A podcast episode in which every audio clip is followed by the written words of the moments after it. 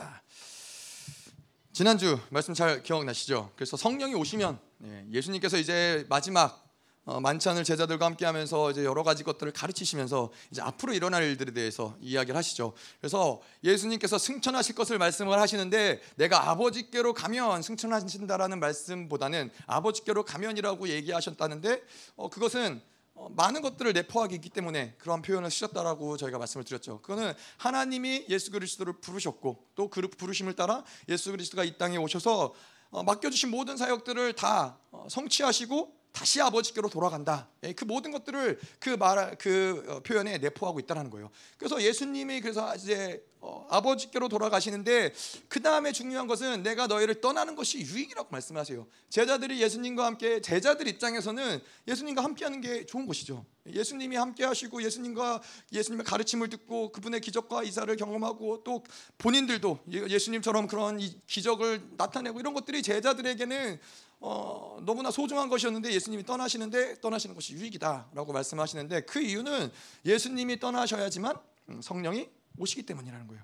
그래서 예수님도 이 땅 가운데 제자들에게 보혜사로서 제자들을 보호해 주시고 지켜 주시고 가르치시고 모든 것들을 했지만은 이제 앞으로 오는 그 성령, 그 보혜사 성령은 예수님이 가졌던 어떤 인간적인 한계들, 어떤 이 시간적인 공간적인 한계들을 뛰어넘으시는 분이라는 거죠. 우리 안에 계시기 때문에 우리가 어디에 있든지 어떠한 상황이든지 성령께서 우리의 보혜사가 되어 주시고 우리를 지켜 주신다. 그런데 이 성령이 오시면서 하시는 가장 중요한 사역이 있는데 그 사역이 무엇이냐? 죄에 대해서, 의에 대해서, 심판에 대해서 말씀하신다는 거예요. 이것이 바로 우리 안에 내재하시는 성령이 가장 중요하게 역사하시는, 사역하시는 핵심이라는 것이죠. 그래서 우리가 이 태풍의 눈이라고 이야기하는 것은 무엇이냐? 이 태풍의 외부에서는 태풍이 우리가 지난주에 태풍이 지나갔잖아요. 예, 예, 생각보다 많은 분들이 제가 들어보니 많은 분들이 기도하셔서 여러분들이 기도하셔서 태풍이 잠잠하게 아주 이 전라도 지역을 잘 통과했어요. 그래서 뭐 아유 태풍이 뭐 세다고 그러더니 별거 없었네라고 했더니 보니까는 경상도 쪽은 또 이렇게 난리가 났더라고요. 부산에서는 막 사람이 날아가 쓰러지기도 하고 간판도 쓰러지기도 하고 예, 강력한 태풍이. 근데 전라도에는 저희 광주에는 기도하는 사람들이 있으니까는 예, 태풍이 참아 예, 관통하지 못하고 여러분 저희 그때 기억나세요? 저희 이 입당 예배 드릴 때도 그때도 태풍이 온다고 난리였었어요. 그래서 사람들이 태풍이 와서 입당 예배를 갈수 있겠냐? 근데 태풍을 다 몰아내고 비 그때 비도 안 왔죠, 그렇죠? 하여튼 예, 하나님이 그래서 이 어쨌건 중요한 건 이 태풍이 역사할 때는 외부에서 태풍의 강력한 이 압력을 통해서 뭐 바람이 불고 비가 내리고 이런 모든 것들이 다 태풍의 외부에서 드러나는 일들인 거예요. 그 강력함의 어떠한 이, 이 압력 때문에 자, 근데 이 외부적으로 드러나는 것. 그래서 성령이 태풍의 눈을 우리가 태풍의 눈이라 비유할 때는 성령이 임하시면은 이러한 치유의 역사, 능력들, 권세들 뭐 이런 것들 이런 드러나는 것들이 일어난다는 거예요. 하나님의 임재 가운데 오면은 뭐 죄인이 와서 회개하고 엎드려지기도 하고 이런 모든 역사들이 다 눈에 드러나는 것들. 이것들이 다 임재라고 부르는 거예요. 그래서 교회 가운데 임재가 굉장히 중요하죠. 하나님의 임재가 교회 가운데 있는 것이 중요한데 근데 무엇이 이 임재를 결정하느냐? 바로 이게 죄에 대해서 의에 대해서 심판에 대해서 성령이 규정하시는 그 규정이라는 거예요. 내재하는 성령, 우리 안에 내재하시는 그 성령이 계시면서 그것들을 죄에 대해서 의에 대해서 심판에 대해서 규정하시면서 이 강력한 하나님의 임재를 만들어낸다는 거예요. 그래서 우리의 초점은 임재가 아니라 내재에 있다는 거예요. 늘 고요한 성령의 음성을 듣고 그분이 우리를 규정하시는 소리를 듣는 것이 성령이 오신 가장 중요한 목적 네, 이것인데 자, 오늘 오늘 우리가 이제 그 정확하게 죄에 대해서라 하면 무엇이며 의에 대해서 하면 무엇이며 심판에 대해서 하면 무엇인지를 좀 보겠다 이 말이에요. 네. 자 그래서 이 우리가 죄의 문제, 의의 문제, 심판의 문제 이것이 다 따로 따로의 어떠한 것들이 아니라 하나의 패키지라는 거예요. 예, 죄의 문제를 해결하면은 의의 문제가 해결이 되는 것이고 또 의의 문제가 해결이 되면은 이제 세상 임금의 심판을 받는 그 권세까지 이것이 드러나는 것이죠. 이것이 하나의 패키지로서 어, 운행이 되는 것인데 그래서 뭐 우리가 소위 뭐 실질적으로 이야기하자면은 성령께서 우리 안에서 그분이 기뻐하시지 않는 어떠한 죄악들을 어, 그분이 규정하시죠. 어, 내가 기뻐하지 않는다. 어, 너 거기 가질 가길 원치 않는다. 뭐 여러 가지 것들 성령이 규정할 수 있지만은 우리가 회개할 것들을 주님께서 규정하시면은 어, 그것을 인정하고 회개하죠. 그러면은 우리가 그것을 회개하고 인정할 때 뭐가 임해요? 하나님의 의롭다 하심이 우리의 회개를 통해서 우리를 의롭다라고 인정해 주시는 것들이 임하는 거예요. 그 인정하심. 그래서 의로움을 받은 자들에게는 어떤 권세가 있느냐? 바로 이 심판의 권세가.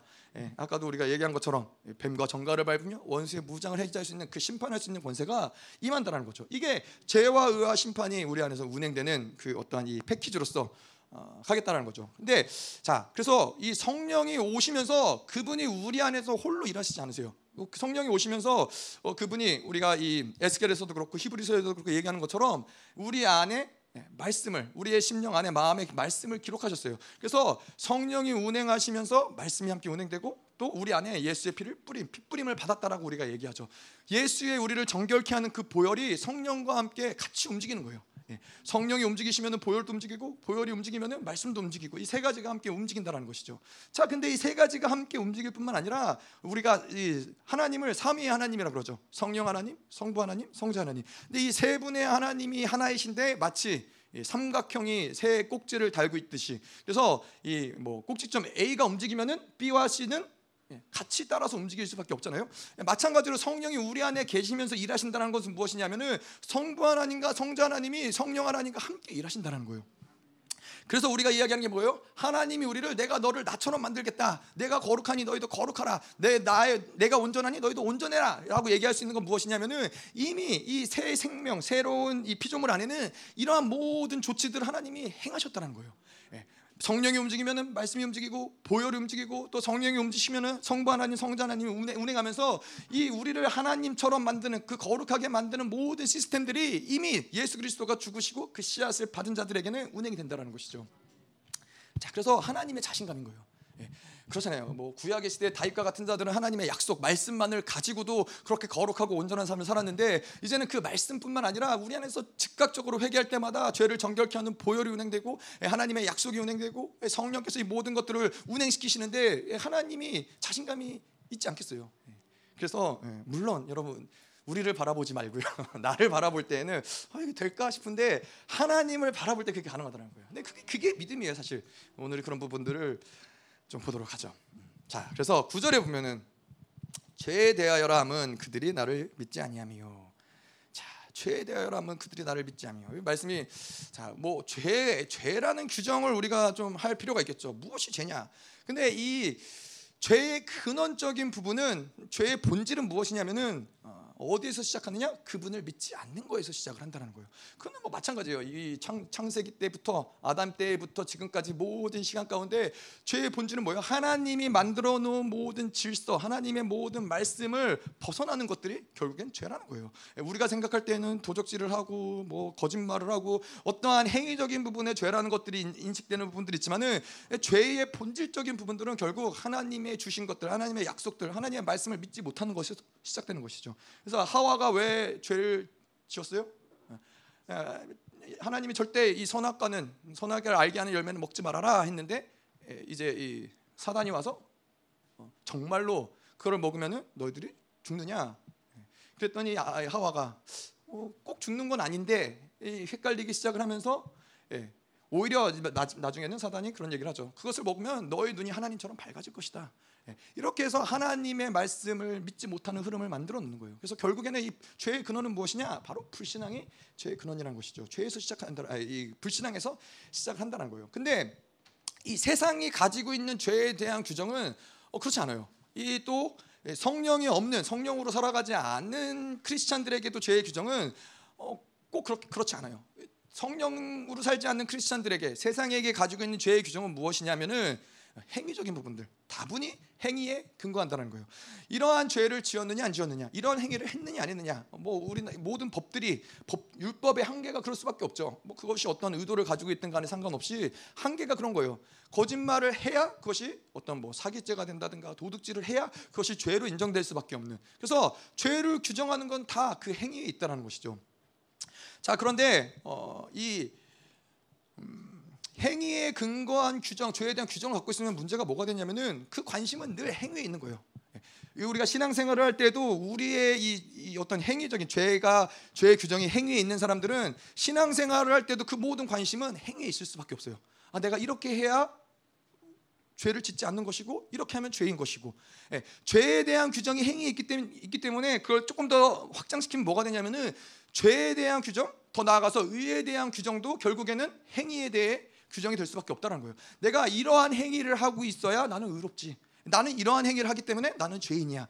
다분히 모든 것들이 다 행위에 어, 규정될 수밖에 없다는 거예요.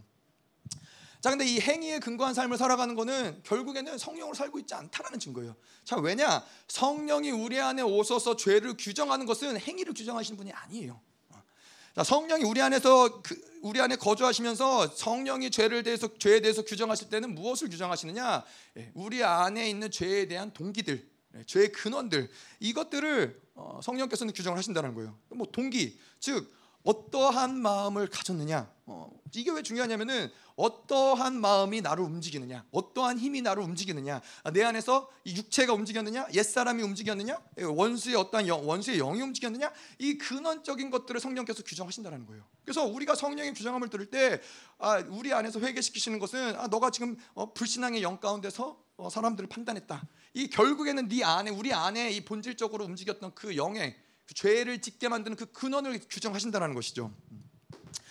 자 그래서 이러한 것들을 우리가 막 일부러 알려고 애쓰고 뭐 영분별을 하고 이래야 되는 게 아니라 일단 성령으로 살면 되는 거예요. 성령으로 살면은 자연스럽게 그러한 것들 성령이 원하시지 않는 것들을 행할 때 성령께서 그것들을 규정하시는 것들을 경험을 한다는 거예요. 자 그래서 이렇게 이 세상이 규정하는 죄의 어떤 규정들 그리고 또 이 성령이 규정하는 규정들이 이렇게 다를 수밖에 없는데 조금 더 나아가서 또 다른 차원에서는 어, 그들이 나를 믿지 아니하며 이 죄에 대한 규정이 무엇이냐?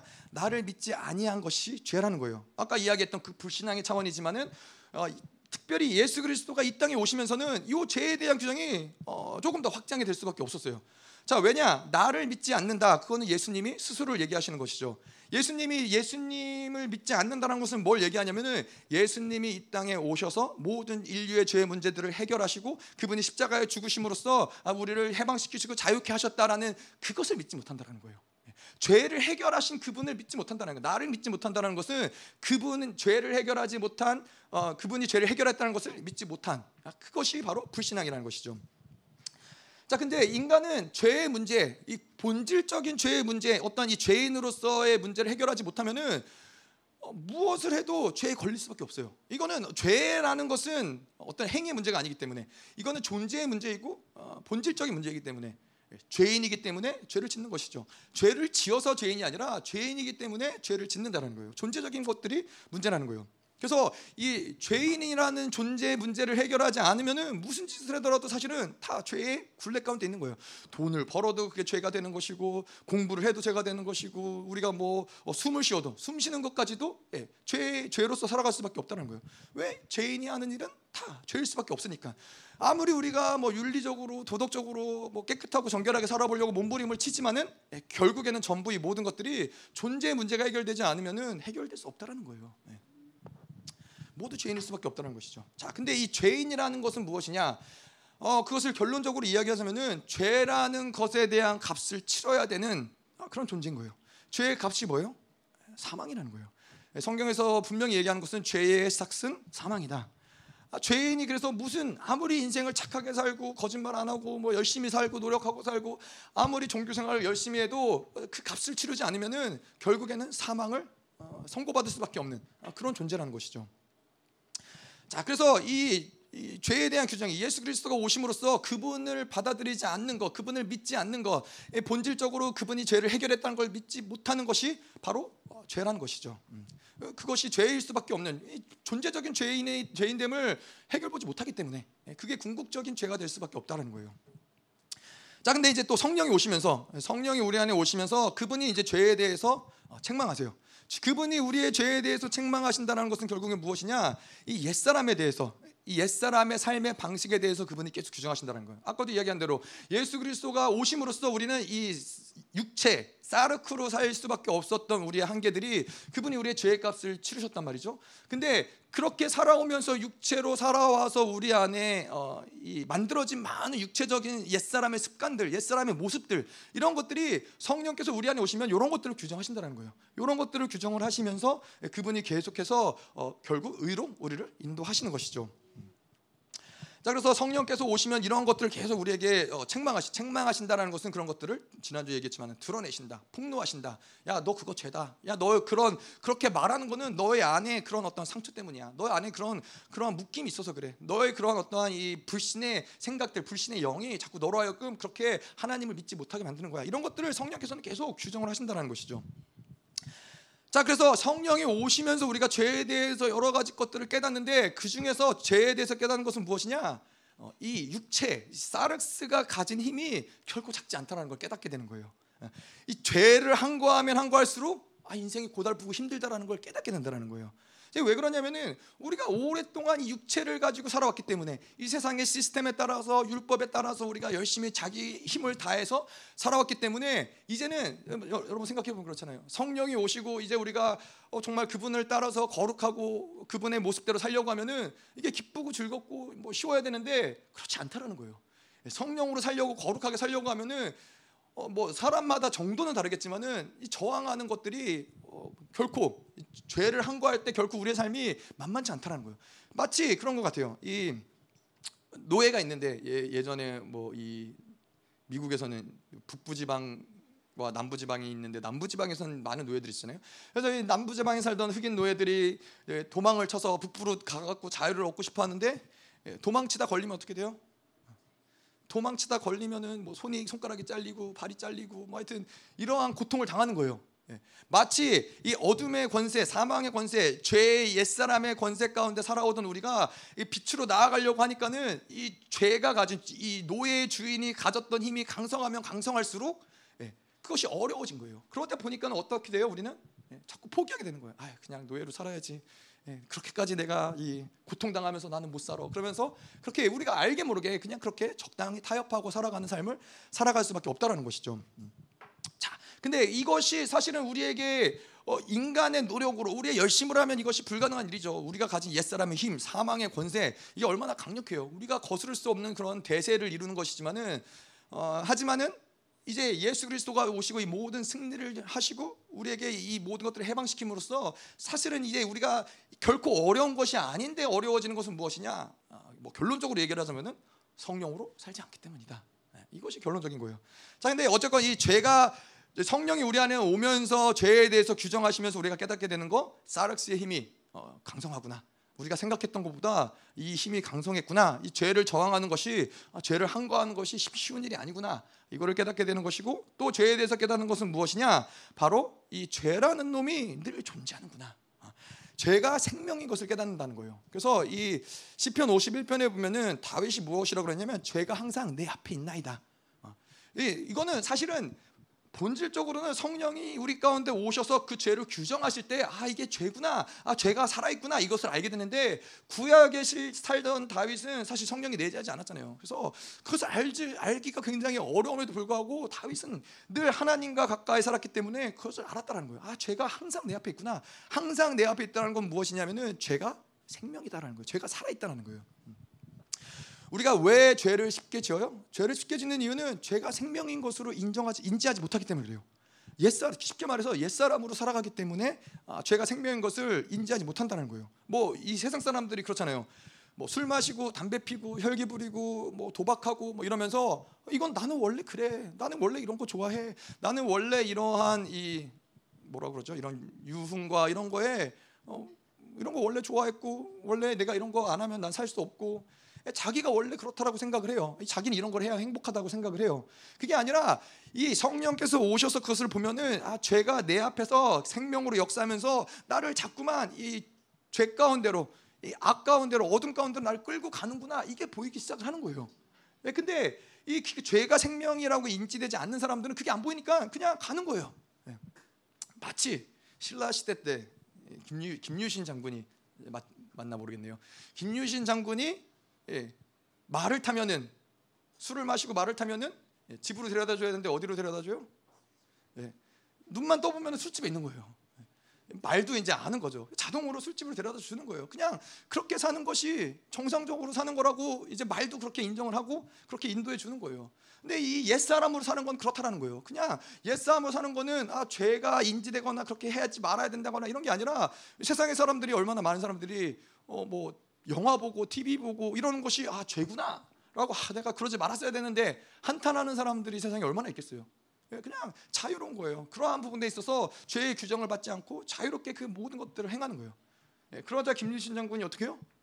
칼을 빼서 말의 목을 베는 거죠. 더 이상 그렇게 살 수 없는 거예요.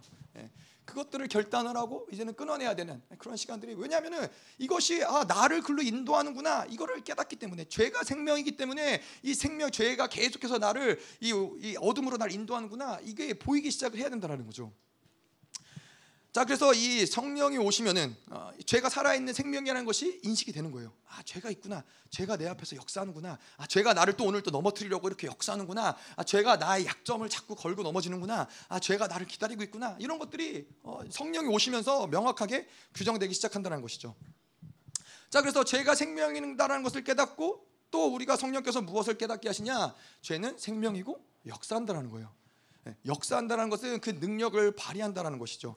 가만히 죄가 우리 앞에 그냥 가만히 기다리는 것이 아니라 이 뭐죠? 어, 무슨 것처럼 예, 호랑이가 예, 그러는 것처럼 예, 생각이 안 나네. 하여튼 예, 그 우는 사자가 호랑이가 아니고 예, 우는 사자가 예, 잡아먹으려고 기다리는 것처럼 예, 그렇게 죄는 그렇게 계속 우리 안에서 생명으로 있으면서 가만히 있는 것이 아니라 역사나요. 기회를 탐본다는 거예요. 기회를 그 찬스를 노려보고 있다는 거예요. 어느 때 가장 자, 죄가 역사해야 가장 치명타를 날릴 수 있고 가장 그 인생을 무너뜨릴 수 있고 또 그 인생과 더불어서 그 주변에 있는 관계에 대한 모든 사람들을 무너뜨릴 수 있고 교회를 무너뜨릴 수 있고 이 모든 것들은 죄를 최대 찬스를 기다리고 있다는 거예요. 그리고 계속 그 죄는 커진다라는 것이죠. 그래서 바늘 도둑이 소도둑이 된다라는 것은 그냥 있는 것이 아니라 죄는 계속 역사하면서 계속해서 그 인생을 정말 사망으로 인도하는 데까지 역사한다는 것이죠. 자, 근데 이 죄가 역사하는 원리는 무엇이냐면은 예, 죄라는 것은 반드시 마귀가 일할 수 있는 영적인 질서들을 만들어서 역사한다는 거예요. 죄가 홀로 그냥 역사하는 것이 아니라 죄와 마귀는 늘 함께 역사하는데 죄가 있는 곳에 마귀가 합법적으로 일할 수 있는 질서들이 세워진다는 것이죠. 자 그래서 요한일서 3장 8절에 보면은 어, 예수님이 마귀의 일을 멸하러 오셨다는 거예요. 마귀의 일은 뭘 얘기하는 거예요? 죄를 얘기하는 것이죠. 예. 죄를 통해서 마귀는 그의 질서를 만들고 또 그 마귀를 통해서 죄는 더욱더 강력하게 번성하는 것이죠. 그래서 일단 우리에게 중요한 거는 이 마귀를 멸하는 것도 그렇지만은 마귀의 일을 멸하는 것이 중요하다는 죄를 해결하는 것이 우리에게는 중요하다는 거예요. 그래서 이 회개라는 것은 아 그냥 뭐 우리가 죄를 잘못했기 때문에 뭔가를 회개하는 것이 아니라 회개라는 것은 영성에 있어서 신앙에 있어서 강력한 무기라는 거예요.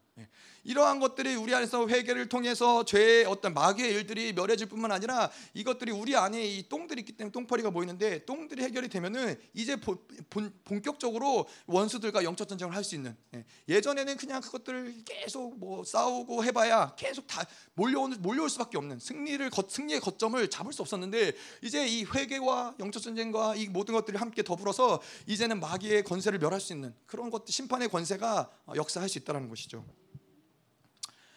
자, 그래서 이제는 이제 죄의 어떠한 것들을 성령께서 깨닫게 하신다면은 또 이것들을 죄의 문제를 어, 성령께서는 해결하시는 방향으로 우리를 이끌어 가세요. 어, 일단 중요한 거는 예수님이 어, 이땅 가운데 오셔서 히브리서 2장 14절에 보면은 자녀들은 혈과 육에 속하였음에 그도 또한 같은 모양으로 혈과 육을 함께 지니심은 죽음을 통하여 죽음의 세력을 잡은 자 곧 마귀를 멸하시며 마귀를 멸하시, 멸하시러 오셨다라는 거예요. 예, 히브리서 2장 14절이에요. 마귀를 멸하시러 오셨다는 건데 죽음의 권세를 잡은 자 마귀. 예, 마귀가 가진 권세는 무엇이냐? 사망의 권세라는 거예요. 마귀가 가진 권세 사망이 어, 무엇이냐를 조금 얘기하자면 그런 거죠. 예, 인간이 왜 이 세상의 임금 마귀가 통치하는 통치를 받을 수밖에 없느냐? 그거는 바로 마귀가 사망의 권세를 가졌기 때문이에요. 그것은 무슨 얘기냐? 우리가 뭐 알다시피 예를 들어서 누군가 나에게 총을 들이대고 너 내가 시키는 대로 안 하면 죽어. 그러면 어떻게 해요? 예, 그 죽음 앞에서 우리는 굴복될 수밖에 없다라는 거예요. 아무리 내가 힘이 세고 아무리 뭐 내가 건강하고 젊고 상관이 없어요. 죽음 앞에서는 모두가 다 그 권세 앞에 굴복할 수밖에 없다라는 거예요. 그래서 이 마귀가 가진 사망의 권세는 계속 그 죽음의 어떤 빌미를 가지고 우리를 그들 앞에 굴복시킬 수밖에 없다라는 것이죠. 죄와 심판 앞에 굴복될 수밖에 없는 존재로 우리가 죄인으로서 살아갈 수밖에 없는데 예수 그리스도가 오심으로써 어떻게 됐느냐? 예, 혈과 육을 지님을 통하여 죽음의 세력을 잡은 자 곧 마귀를 멸하시며 사망의 권세를 예수가 오심으로써 깨뜨렸다는 거예요. 음. 자 그렇기 때문에 더 이상 이제는 우리가 내 안에 성령이 살면은 성령이 오시면은 죄의 능력이 나에게는 효력이 없다라는 걸 어, 믿어야 되는 거예요. 이미 예수 그리스도가 이 모든 것들을 다 사망의 권세를 끝내셨기 때문에. 자 근데 이 우리 안에서 그렇다면 성령께서는 어떻게 이러한 죄의 문제들을 해결해 가시느냐? 음, 이 인간, 옛사람을 가진 사르스를 가진 자들은 계속해서 아까도 이야기한 대로 가장 중요한 거는 성령께서 이런 죄의 모든 흐름들을 드러내시고 그것들을 규정하시고 그것들을 근원적으로 차단할 수 있는 것들을 주님께서 계속 알려 주신다라는 거예요. 예, 뭐 이러한 이미 예수 그리스도가 이기셨는데 이게 다 무슨 무슨 얘기냐? 아니 그러면 다 끝난 거 아니냐? 근데 우리가 어, 이따가 보겠지만은 이 죄가 들어오면서 우리 안에서는 우리가 죄를 아, 예수 그리스도가 모든 죄를 해결하셨지만은 우리가 다시 옛사람을 선택할 때는 어떻게 되느냐? 다시 마귀가 세상의 임금이 통치하는 질서 가운데로 다시 들어간다는 얘기예요. 예, 그러한 모든 질서 가운데 성령께서는 계속 우리 안에서 옛사람이 운행되는 그 흐름들을 계속 규정하심으로써 그 죄를 회개하고 죄를 이길 수 있는 그 방향성들을 우리에게 계속 이끌어 가신다는 거죠. 마치 우리가 전쟁을 하다 보면은 어, 어떠한 레이더를 가지고 있느냐가 사실은 전쟁에 굉장히 요즘 전쟁 가운데는 되게 중요한 요소잖아요. 그래서 이 미사일을 얼마나 멀리서부터 날아오는 미사일을 어, 감지할 수 있느냐, 뭐 얼마나 멀리서 오는 그 비행기를 감지할 수 있느냐 이게 이 레이더가 하는 역할이잖아요. 근데 마치 성령께서 우리 안에 역사하신다라는 것은 성령께서 죄를 규정하신다라는 건 그런 거예요. 우리 안에서 뭔가 옛 사람의 에너지가 움직이려고 하면 아이 이 불신의 어떤 흐름들이 움직이려고 하면은 성령께서 그것을 규정하시는 거예요. 그래서 우리를 멈춰 세우는 것이죠. 혹 혹 우리가 이것들이 어, 멈춰서지 못하고 어떤 죄를 짓는 데까지 간다 할지라도 성령께서는 그것을 죄로 바로 즉각적으로 규정하시고 우리가 그것을 인정하고 회개할 때 자백할 때 우리 안에서 보혈이 운행되는 것이죠. 보혈이 운행되면서 이 모든 죄악들을 즉각적으로 어, 정결케 하시고 그리고 우리 다시 의롭게 함을 어, 던지는 흐름들을 만들어 가신다는 거예요. 음. 이것이 바로 성령이 죄의 문제들을 해결하는 어떤 우리 안에서의 역사하시는 과정인 것이죠. 자, 근데 이 죄의 문제를 해결하시는데 우리가 죄와 함께 더불어서 봐야 될 부분이 무엇이냐? 바로 옛사람이라는 거예요. 옛사람이라는 것은 어, 이 죄를 지을 수밖에 없는 시스템화된 어떤 구조를 가지고 있어요. 그래서 이 옛사람은 죄를 뭐 내가 짓거나 안 짓거나를 선택할 수 있는 것이 아니라 옛사람으로 살아가면은 반드시 죄를 지을 수밖에 없다는 거예요. 육체라는 게 사르스라는 게 그렇죠. 예. 사르스 자체가 본질적으로 죄냐? 뭐 그렇게 얘기할 수는 없지만 예수님도 육체로 오셨기 때문에 하지만 사르스라는 상태는 계속해서 죄를 끌어당길 수밖에 없는 예. 죄의 유혹에 계속해서 노출되어서 그것을 끌어당길 수밖에 없는 것이 바로 사르스인 거죠. 그래서 예수님은 육체로 오셨지만은 어떻게 했어요? 그 사르스를 이길 수 있었던 비결이 뭐였어요? 철저히 성령을 의지하셨다는 거예요. 죄의 유혹이 있었죠. 예수님이라고 인간이신데 없었겠어요? 하지만 예수님이 죄를 지으면 모든 인류의 구원이 날아가기 때문에 예수님은 철저히 성령을 의지하면서 단 한 번도 죄를 짓지 않으시고 승리하실 수 있다는 것이죠. 음. 자 그래서 우리도 마찬가지로 성령으로 살지 않으면은 이 육체의 힘, 사르스의 힘은 계속 계속 강성해지는 거예요. 자 근데 이 사르스의 힘이 강성해진다라는 것이 어떠한 모습으로 드러나느냐? 어, 죄를 즐거워하는 모습이 나타나기 시작한다는 거예요. 바벨론의 삶의 방식이 즐거워지는 거예요. 예. 내 생존 본능의 삶을 살아가는 것이 즐거워지는 거예요. 문제가 되지 않는 거예요. 뭐뭐 뭐 아주 그냥 미미한 것이지만은 예를 들자면 그런 거죠. 어, 예전에 처음에 이제 버스를 타는데 뭐 우리나라 그런 거 잘 모르겠지만은 어, 제가 이스라엘을 예전에 가 보니까는 이스라엘은 그 뭐라 그러죠? 어, 지상에서 다니는 지하철 같은 거 있잖아요. 트램 같은 거. 트램 같은 거를 타면은 어, 표를 사서 표를 이제 트램을 타야 되는데 탈 때 검사를 안 해요. 네. 그냥 타고 있다 보면은 저 멀리서 이 뭐라 그러죠? 그 승무원 승무원이 저 멀리서 이렇게 슬슬슬 오면은 이제 그때 검사를 하는 거예요. 그러니까 제가 이렇게 보니까 애들이 어, 표를 안 사고 있다가 저 멀리 승무원이 보면은 이제 거기서 내리는 거죠. 그렇게 하더라고요. 그래서 어, 저렇게 하면 되는구나. 저희가 그렇게 한 건 아닌데.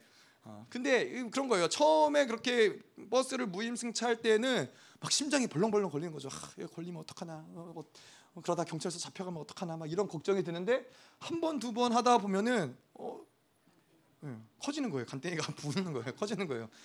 그래서 막 친구들도 다 모아서 같이 하자고. 죄를 도모하는 예, 그러한 흐름이 생긴다는 거예요. 근데 죄라는 습성이 그렇다는 거예요. 처음에 우리가 죄를 지을 때는 양심의 양심이라는 가책이 예, 우리 안에 양심이라는 것이 존재하기 때문에 양심의 가책을 느끼죠. 근데 죄를 반복해서 지을 때에는 더 이상 양심이 작동을 멈춰지게 돼요. 예, 양심이라는 창문이 더러워지게 돼요. 그렇기 때문에 어, 더 이상 어떤 이 죄에 대한 이 죄책이 아니라 오히려 죄를 즐거워하는 그 옛사람의 습성이 그래요. 죄를 짓다 보면은 죄를 즐거워하는 습성들이 만들어진다는 거예요. 자, 그래서 음. 이 사르스의 힘이 계속 강성해지면은 이 죄를 즐거워하는데 죄를 즐거워하는 것에서 멈추지 않고 죄를 즐거워하다 보면 이 흐름이 어디까지 가느냐? 아, 하나님을 대적하는 데까지 간다라는 거예요. 하나님 앞에 반기를 드는 데까지 간다라는 거예요. 어, 뭐 이런 것들을 세상에서는 사실 하나님께 반기를 그 삶 자체, 그 존재 자체가 하나님께 반기를 드는 삶이고 하나님의 질서를 어, 거스르는 뭐 사실 뭐 소위 말하는 동성애를 한다든가 이런 건 하나님의 질서를 거스르는 모든 흐름이기 때문에 반기를 드는 것이지만은 세상 사람들은 모르죠. 하지만 교회 안에서도 그래요. 교회 안에서도 제가 보면은 어, 하나님을 믿는다고 믿고 신앙생활하지만은 계속 세상의 낙세 뭐 젊은 아이들이 주로 많이 그러죠. 세상에 푹 빠져가지고 세상에서 하는 것들을 즐거워하고 뭐뭐 뭐 이런 모든 것들을 하다 보면은 하나님의 말씀이 들어갈 때 자연스럽게 그것을 거부하는 힘들이 올라온다라는 거예요. 어, 우리 안에서 세상과 하나님은 원수가 되기 때문에 그 거부하는 힘들이 올라온다는 거예요. 옛 사람을 살면 반드시 거기까지 갈 수밖에 없다는 거예요. 반기를 들 수밖에 없다는 거예요. 근데 에베소서에서 보면은 어떻게 그 사르스의 힘이 육체의 힘이 어떻게 강성해지느냐? 어, 처음에는 세상에 세상이라는 놈이 우리 안에 들어오죠. 그러면은 허망한 것이 들어오기 시작을 하면은 우리의 마음은 우리의 심령은 굳어지기 시작을 해요. 굳어지기 시작을 하고 감각이 없어져요. 아까도 얘기한 대로 어, 죄가 죄인지 뭐가 이게 큰 일인지 감각이 점점 없어지는 거예요.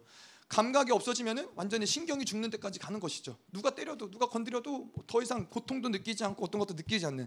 그러고 끝내는 어디까지 가느냐? 방탕함을 방임하는 데까지 가는 거예요.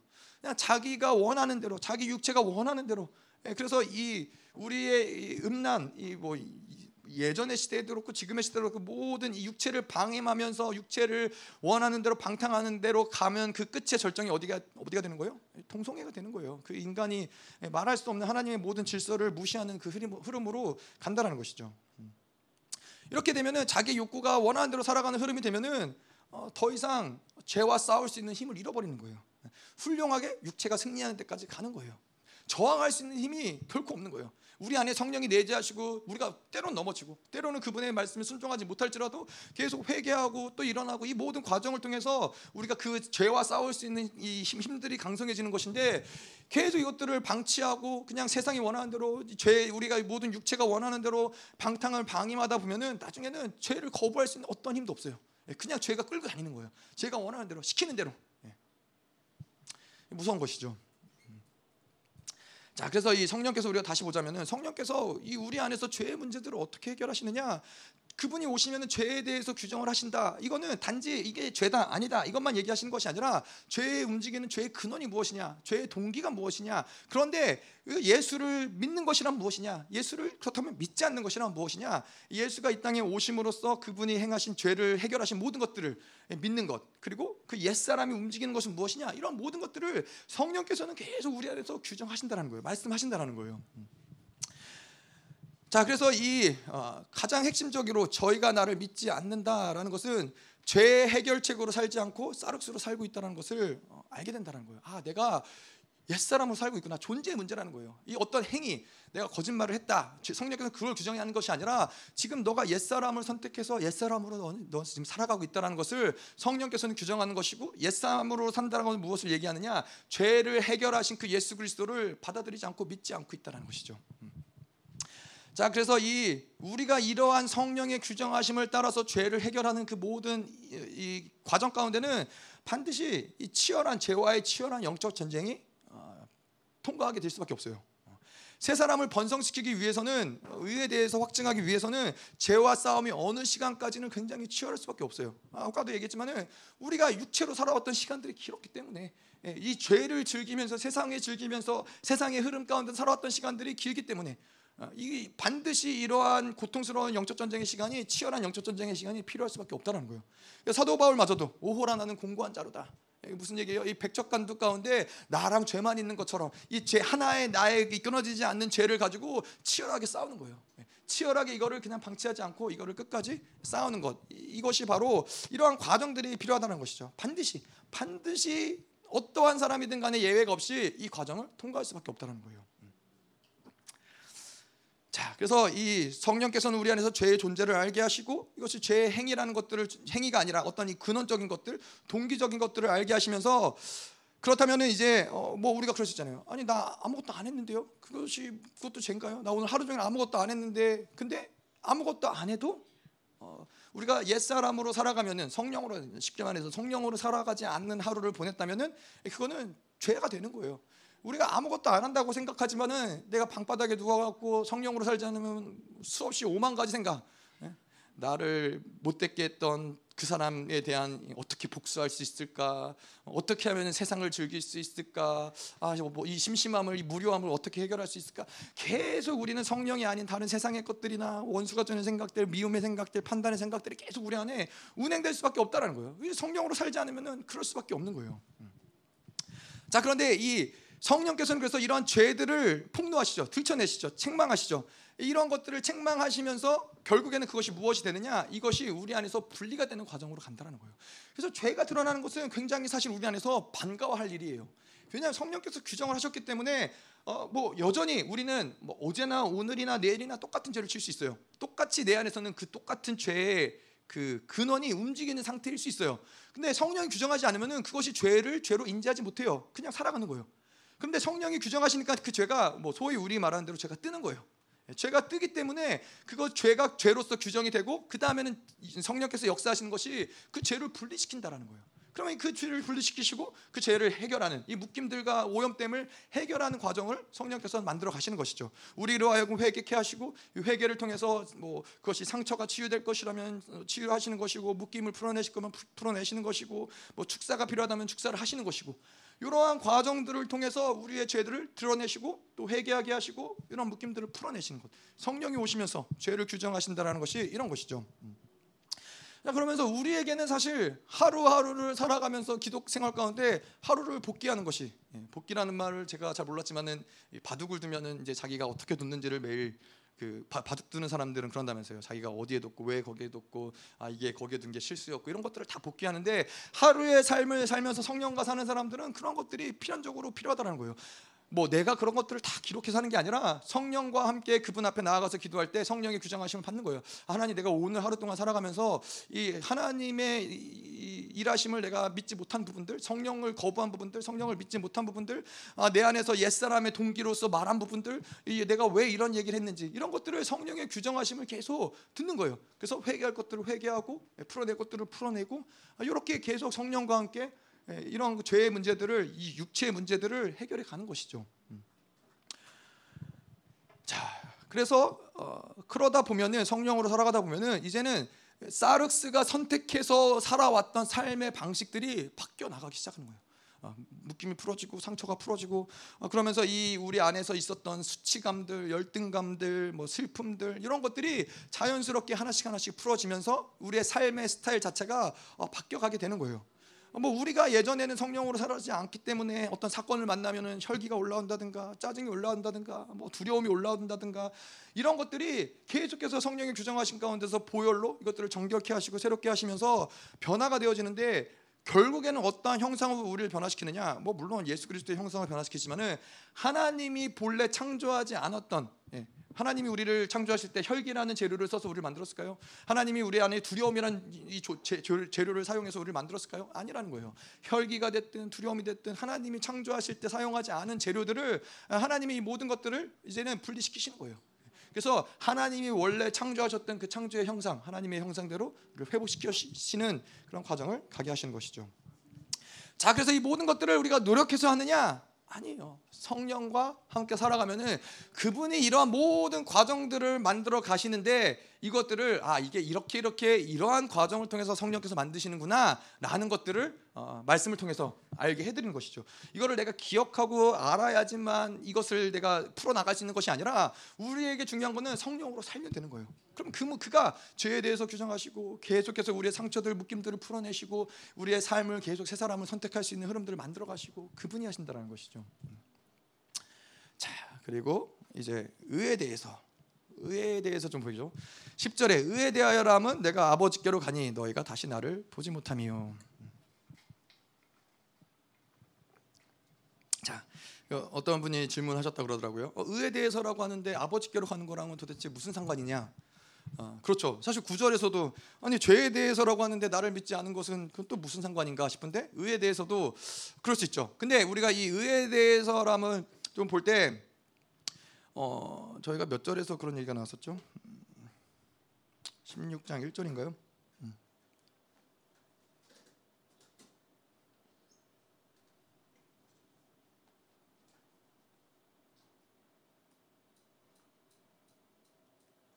음, 5절이네요. 16장 5절에 저희가 지난주에도 지금 내가 나를 보내신 이에게로 나는 아, 이, 이, 이 에게로 가는데 너희 중에서 나더러 어디로 가는지 묻는 자가 없고 나를 보내신 이에게로 간다.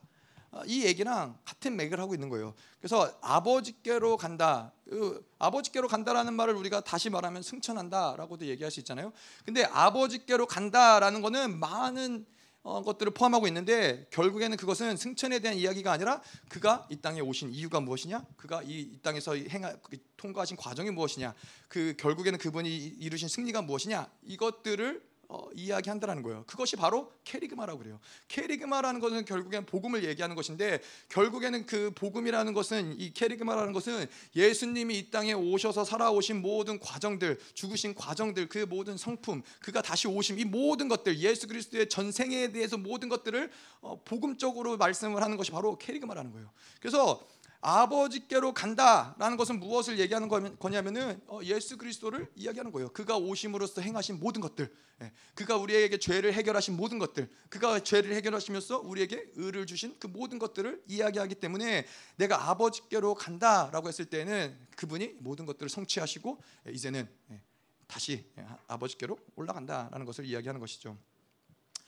자, 그래서 이 어, 조금 더 이걸 구체적으로 얘기해 보자면은 여기서 말하는 의라는 것은 로마서에서 말하는 의가 아닌 것이죠. 사실 로마서에서 말하는 의는 굉장히 좁은 포간에서 말하는 의인 거예요. 로마서에서 말하는 뭐죠? 이 이신득이, 이신칭이 뭐 우리가 그렇게 얘기하는 우리가 믿음으로써 의롭다함을 받았다. 예, 우리가 믿음으로써 우리가 여전히 죄인이지만은 예수 그리스도가 행하신 그 의롭 그것을 통해서 내가 이제는 명분상 법적으로 의인이 되었다. 이것을 이제 로마서에서 말하는 의가 그 의인 것이죠. 근데 여기서 내가 아버지께로 간다라는 것을 얘기했을 때는 어, 그러면 누가 오신다라는 거예요? 내가 아버지께로 가면 성령이 오시는 것이죠. 성령이 오시는 것인데 성령이 오신다라는 것은 결국에는 무엇을 어, 말한 거냐? 예수 그리스도를 그 성령이 오셔서 예수 그리스도를 가르치신다라는 거예요. 의에 대하여 하면 내가 아버지께로 가니 그분이 가심으로써 성령이 오실 것이고 성령은 그 의에 대해서 말씀하신다는 것은 바로 예수 그리스도를 가르친다는 것을 얘기하는 거예요. 어, 결국 예수 그리스도의 행하신 모든 것들, 예수 그리스도의 그 어, 존재 자체, 전생에 이것들 가르치는 것이죠. 음. 그래서 이거를 우리가 뭐 지난주에 마태복음에서 본 것처럼 마태복음에 있어서 의의 관점은 무엇이에요? 완전한 분량이잖아요. 어, 하나님의 선하심, 선하심이라고 했을 때 하나님은 인간을 창조하셨을 때 하나님이 보시기 좋았더라. 그게 구시고 그게 선하심이에요. 하나님의 계획하신 그 모든 계획 그대로 그 창조하신 모습 그대로가 선하심인데 그 선하심이 무너진 상태 인간이 죄를 짓고 그 선하심이 무너진 상태 그 하나님의 의가 깨진 상태죠. 하나님의 본질은 그것을 회복하기 원하시는 것이 하나님의 본질이에요. 그래서 이렇게 인간이 죄를 짓고 하나님 완전한 분량 그 선하심이 무너진 상태였는데 이것을 예수 그리스도가 다시 오심으로써 이것을 회복시키시는 것이죠. 그래서 예수 그리스도의 오심과 그로 파생된 모든 변화들까지도 우리는 의라 고 이야기할 수 있는 거예요. 네. 어려 어려우세요? 어려운 것 같고 알 것 같기도 하고 예. 예. 그러면 아는 것입니다. 자 그래서 뭐 의에 대해서는 그렇다는 거예요. 결국에는 무엇을 얘기하느냐? 아버지께로 갔다. 그분이 이 땅에 오셔서 모든 죄를 해결하시고 승리하시고 예. 우리가 아버지께로 나아갈 수 있는 모든 문들을 열어 놓으신 것. 결국에는 예수 그리스도 그분 자체가 의라는 것이죠. 그분 행하신 모든 것이 의라는 것이죠. 음. 자, 그래서 이 의에 대해서 말씀하시면 또 의를 확증, 성령께서 의를 우리가 의롭다함을 확증하시는데 예수 그리스도가 이 모든 것을 승리하셨다는 것을 어떻게 그가 확증하시느냐? 뭐 말씀으로 보자면은 갈라디아서 2장 20절, 로마서 8장 16절, 그리고 로마서 6장이 어, 그 말씀을 확증하는 거예요. 어, 하나씩 볼게요. 어, 갈라디아서 2장 20절은 내가 그리스도와 함께 십자가에 못 박혔나니 그런즉 이제 내가 산 것이 아니요 오직 내 안에 그리스도께서 사신 것이라 이제 육체 가운데 사는 것은 나를 사랑하사 나를 위하여 자기 몸을 버리신 하나님의 아들을 믿는 믿음 안에서 사는 것이라. 자, 이거 뭘 얘기하는 거예요? 예수 그리스도가 이 땅에 오시면 승리하셨는데 그래서 이전에 육체로 살아가던 나는 죽었다. 그리고 내 안에 그리스도께서 사신 것을 말씀이 확증하시는 거예요. 성령께서 그것을 확증하는 거예요. 자, 또 어떠한 확증을 주세요? 로마서 8장 16절에 아, 성령이 친히 우리 영으로 더불어 우리가 하나님의 자녀인 것을 증거하시나니 예. 사망의 통치 가운데 있었어요. 우리는 사망의 통치 가운데 사망의 권세 아래 노예처럼 사망이 시키는 대로 살 수밖에 없었던 우리들인데 이제 성 예수 그리스도가 이 모든 것을 승리하심으로써 우리는 사망의 통치함을 받는 자들이 아니라 예, 이제 하나님의 자녀로서 부르심을 받고 자녀로 살 수 살게 되었다. 결국엔 자녀라는 것은 뭘 얘기해요? 예수 그리스도가 승리했기 때문에 우리를 사망의 통치에서 건져내셨다는 것을 확증하는 것이죠. 자 그리고 마지막으로 로마서 6장 6장은 6장은 결국 어, 6장의 내용은 무엇이냐 죄에 대해서 죽었다라는 것을 얘기하는 거예요. 어. 자 예수께서 죄의 문제를 완전히 해결하신 거예요. 그래서 인생의 모든 문제 가운데 고난과 아픔과 환란 이 모든 문제가 어디에서 시작되느냐 죄에서 시작된다는 거예요. 죄 죄로 인해서 모든 고난과 아픔과 인생의 모든 묶임들이 일어나는데 이 죄의 문제를 어, 이제는 죄가 죄에 대해서 죽었다라고 하는 것은 죄가 가진 모든 힘, 권세, 영향력 이 모든 것들이 함께 죽었다라는 거예요. 더 이상은 우리가 예수 그리스도의 그, 그 의롭담을 받아들이면은 죄가 우리를 통치할 수 있는 어떤 권한이나 능력이나 이런 것들이 더 이상은 역사할 수 없다는. 왜냐하면 죽었기 때문에 예, 죽은 사람인데 뭐, 뭐 그게 뭐가 유혹이 되겠고 뭐 어떠한 죄의 권세가 드러날 수 있겠어요. 죽었다라는 것을 인정하는 것이죠.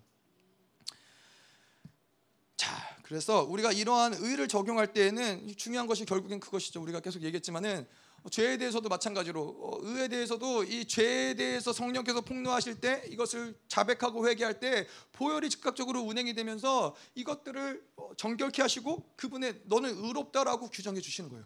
보혈의 역사인 거예요. 이 거룩한 보혈이 우리 안에서 역사하시면서 모든 이 자백하는 모든 죄들, 양심에 기록되어 있는 모든 죄들을 즉각적으로 이것들을 정결케 하시는 것이죠.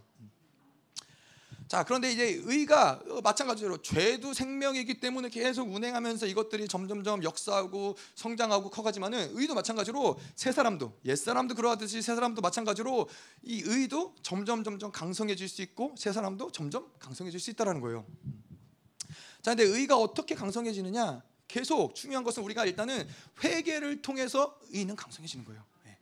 회개를 하면 할수록 요한 일서에서 본 것처럼 예, 우리가 더 이상은 아 이게 죄이다 어떤 죄가 우리한테 치명적이고 심각한 문제다 이래서 우리가 회개를 해야 되는 것이 아니라 이미 이 죄의 모든 문제 죄의 값은 예수를 통해서 다 그분이 치르셨어요. 근데 우리에게 회개를 해야 되는 중요한 일은 뭐예요? 회개를 통해서 의가 강성해진다는 거예요. 회개를 통해서 그 보혈이 운행이 되고 계속 우리로 하여금 옛사람의 흐름들을 끊어내고 새 사람의 힘들이 강성해진다는 거예요. 그렇기 때문에 계속 우리는 회개하는 거예요. 회개하는 게 그래서 결단코 뭔가 치욕적이고 수치스럽고 그런 것이 아니라 회개를 통해서 우리는 점점 힘을 얻어가는 거예요. 기쁜 일인 거고 회개는 사실 우리에게 있어서 어, 특권인 것이죠. 어, 어떠한 어떠한 천사도 회개할 수 있는 기회를 가진 천사는 없어요. 어, 천사는 단번에 죄를 지면은 육체를 가지 않았기 때문에 단번에 그 천사는 끝나는 거예요. 하지만 인간이 육체를 가지고 있는 동안은 우리는 계속 회개할 수 있고 또 그 예수 그리스도가 이 모든 죄의 문제를 해결하셨기 때문에 회개를 통해서 점점 그 의롭다함을 이루어갈 수 있다는 것이죠. 음. 자 그래서 우리 안에서 회개하지 않는다. 아, 이 거, 는 이제 문제가 되는 것이죠. 어, 뭐 그런 교회들이 있다 그러더라고요. 뭐 남미에 가면은 남미에서는 어떤 목사님이 그러셨는데 평생을 자기가 신앙생활하고 교회를 다니면서 회개하라는 얘기를 한 번도 들어본 적이 없다고. 그런 교회가 있더라고요. 어, 근데 그 있을 법도 해요. 제가 봐도 예. 회개라는 것이 회개 촉구를 뭐 이런 어떤 죄의 규정, 회개 촉구를 그렇게 하는 교회들이 많진 않아요. 어떻게 하면 잘 살 수 있느냐, 어떻게 하면 뭐 그래도 뭐 나름 도덕적으로 살 수 있느냐, 뭐 그런 얘기들 할수 있지만은 어, 이러한 죄의 본질들, 죄의 근원들, 죄의 동기들 이런 것들을 이야기하면서 회개를 촉구하는 경우들이 많지 않다라는 것이죠. 음. 자, 그런데 이 회개하지 않는 것은 뭐예요? 우리 안에 성령이 오시면서 우리 안에 물과 피와 성령이 하나로서 운행되시는데 보혈을 거부한다는 거예요. 보, 혈이 우리, 안, 우리 안에서 운행되는 가장 핵심적인 이유는 뭐예요? 그 죄를 계속해서 씻어내는 거예요. 우리의 모든 죄의 권세들을 보혈이 계속해서 정결케 하는 것인데 회개하지 않는다는 것은 보혈을 거부한다는 거예요. 이 요한일서에서 이야기하는 것처럼 뭘 얘기하는 거예요? 나는 죄가 없다. 내가 막 아, 나는 죄 없다라고 얘기하지 않아도 회개하지 않는다라는 것은 뭘 나타내는 거냐면은 나는 죄가 없다. 근데 죄가 없다라는 건 요한일서 1장 9절에서처럼 하나님을 거짓말쟁이로 만드는 거예요. 어, 무서운 것이죠. 예. 하나님은 죄인이라 그러는데 어, 나는 회개 안 해. 나는 죄 없어. 어. 하나님이 그러면 이게 참 어려운 게 그런 거죠. 그냥 죄를 회개하지 않는 게 문제가 아니라 죄를 고백하지 않는다는 것은 무엇을 얘기하냐면은 예수 그리스도가 이 땅에 오셔서 이루신 모든 것들이 다 아무것도 아니라는 거예요. 그가 모셔서 죽으시고 부활하시고 아무 의미가 없네. 어, 나는 죄인이 아니니까 나랑 상관없네. 이거를 고백하는 거예요. 그냥 예수님이 헛수고 했네. 결국은 하나님한테 우리가 그런 고백을 하는 것이죠. 회개하지 않는다라는 것은 예, 무서운 것이죠. 자 그런데 의의 강화라는 무엇이냐? 의가 어떻게 강화, 강화 되느냐? 계속 이렇게 회개를 통해서 의가 유지되는 것이고 의가 강화되는 것이고. 근데 이 의가 계속해서 더 강성해지기 위해서는 이 의의 상태를 유지하는 것이 굉장히 중요해요. 의롭다함을 잃어버리지 않는 것이 굉장히 중요해요. 그래서 우리가 그 의롭다함을 받는 순간 어떻게 해요? 히브리서에서 이야기한 것처럼 은혜의 보좌 앞으로 담대히 나아갈 수 있는 거예요. 예수 그리스도가 그 보혈로 우리를 정결케 하시고 그분이 우리를 천거하시면서 우리가 은혜의 보좌 앞에 하나님 앞으로 담대히 나아갈 수 있는 자격이 생겼다는 것이죠. 자 그런데 그 앞에서 우리가 그 모든 기쁨, 감격 이것들을 누려야 되는 게 정상이죠. 만왕의 왕 앞에 선다라는데 그 감격이 어, 적지 않을 거 아니에요.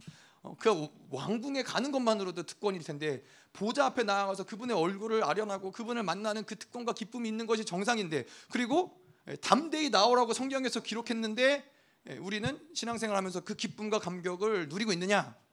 근데 누리지 못한다면 왜 누리지 못하느냐? 바로 이 세 사람의 상태, 의의 상태를 계속해서 유지하지 못하기 때문에 그래요. 예. 보좌 앞에 나아갈 만 하면 다시 또 옛사람으로 돌아가고 보좌 앞에 나아갈 만 하면 또 옛사람으로 돌아가고 그래서 맨날 인사하려고 하면 돌아오고 인사하려고 하면 돌아오고 예, 그 상태 가운데 살아가기 때문에 기도의 감격, 하나님을 만나는 감격, 은혜 보좌 앞에서 우리의 모든 기도를 하나님께 아뢰는 그런 감격들을 누리기 어렵다는 것이죠. 음. 자, 그래서 이 의가 강화된 사람들은 이렇게 계속 의를 유지함으로써 의의 상태, 세 사람의 상태를 유지함으로써 이 계속 의는 점점 점점 강성해질 수밖에 없는 거예요. 근데 이렇게 의가 강성해진 사람들의 특징은 무엇이냐면은 세 사람이 점점 강성해지고 영적 전쟁의 승률이 점점 높아질 수밖에 없다는 거예요. 죄와 싸우는 옛 사람과 싸우는 승률이 점점 높아질 수밖에 없다는 거예요. 어, 이 그렇죠. 이 세 사람이 살, 세 사람을 살아간 자들이 결, 결단코 잊지 않는 것은 무엇이냐? 로마서 8장 13절에 어, 너희가 육신대로 살면 반드시 죽을 것이로다. 이것을 결코 잊어버리지 않는 거예요. 육신대로 살면 왜냐하면 새 사람으로 살고 의를 유지하는 사람들의 그 감격 있잖아요. 성령께서 다가오시고 뭐, 뭐, 뭐 우리가 뭐 은혜의 보좌 앞에 나아가는 것을 얘기하지 않더라도 성령 충만함을 유지한 상태에서는 그냥 내가 누워서 주님을 부르면 주님의 임재가 확 부어지고 주님이 말씀하시고 감격 이런 감격이 뭐 찬양할 때도 하나님의 마음이 부어지는 그런 감격들이 늘 있는 상태인데 그러한 사람에게 있어서 육신대로 살면은 그 모든 하나님과의 교류의 상태, 임재 상태가 즉각적으로 끊어지는 걸 알기 때문에 이것을 방치하기가 어려운 거예요. 육신대로 살면 반드시 죽는다라는 것을 늘 염두에 두고 살아갈 수밖에 없다라는 것이죠. 그래서 이러한 세 사람이 강화되면 강화될수록 육신대로 사는 상태를 방치하는 것이 불가능한 상태가 돼요. 그게 바로 존재가 되는 거예요. 존재의 문제가 되는 거예요. 세 사람을 늘 선택할 수밖에 없는 그런 존재로 살아갈 수밖에 없다는 것이죠. 뭐 그러다가 어쩌다가 죄를 지을 수도 있겠죠. 어, 인간이기 때문에 여전히 인간이기 때문에 어, 죄를 지을 수도 있지만은 이렇게 세 사람 의롭다함이 강화된 사람은 죄를 진다 해도 즉각적으로 즉각적으로 그것을 회개하고 자백하고 하나님 앞에 아 이게 내가 또 하나님 죄를 졌네요. 자백하고 예수의 보혈을 의지하고 의롭다함을 다시 던지는 거죠. 예. 완전히 바닥을 치는 데까지 가지 않는 거예요. 음. 자 그래서 영으로서 몸의 행실을 죽인다. 아, 그래서 영으로서라는 건 뭘 얘기하는 걸까요? 성령이에요. 성령이지만 이거는 성령과 내가 하나 된 상태예요. 자 여기서 영으로서 몸 행실을 죽인다. 그럼 이게 뭐가 중요하냐면은 성령과 내가 하나 된 상태라고 얘기할 때 중요한 거는 내가 성령을 선택하고 받아들이면 된다라는 거예요. 일단은 영으로서 몸의 행실을 죽인다. 내가 성령을 받아들이면은 그 성령과 더불어서 몸의 행실을 죽일 수 있다라는 거예요. 아무리 내가 뭐 예를 들어서 내가 뭐 이 세상의 경향성 뭐 영화 보고 뭐 이런 게 아, 너무 끊어지지 않는다, 너무 힘들다, 고통스럽다. 이거를 내가 아무리 노력하고 아무리 애쓰고 아무리 끊어 보려고 해도 뭐 하루, 이틀, 뭐 일주일, 한 달, 뭐 그렇게 할 수 있을지 모르겠지만은 아니, 다시 돌아갈 수밖에 없는 육체의 연약함이 그럴 수밖에 없는 부분들이 있다라는 거예요. 그런데 우리가 이 영으로서 몸의 행실을 죽이는 그 비법은 무엇이냐? 성령을 선택하는 거예요. 성령을 택하 성령과 함께 살아가는 거예요. 그러면은 그 내, 내가 성령과 하나 된 그 상태가 계속 몸의 행실을 죽이는 아, 그런 흐름들을 만들어 간다는 것이죠. 음.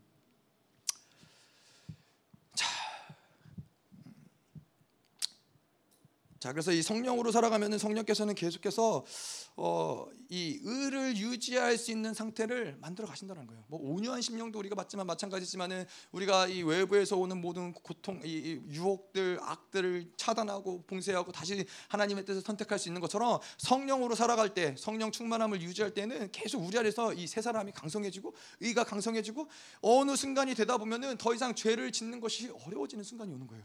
어, 우리들도 뭐 그런 경우들 있잖아요. 뭐 예를 들어서 예전에는 쇼핑하는 게 너무 즐겁고 행복했는데 아, 어느 순간이니까 쇼핑하는 게 너무 귀찮아.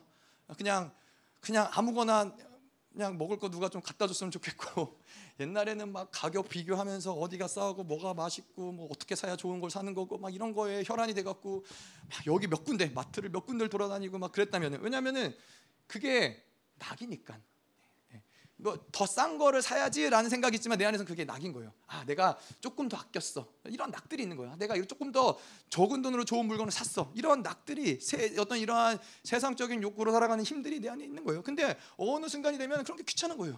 그런 것들이 귀찮아진 죄를 짓는 것이 불가능해지는 순간이 온다라는 거예요. 의가 계속 강성해지다 보면은. 음.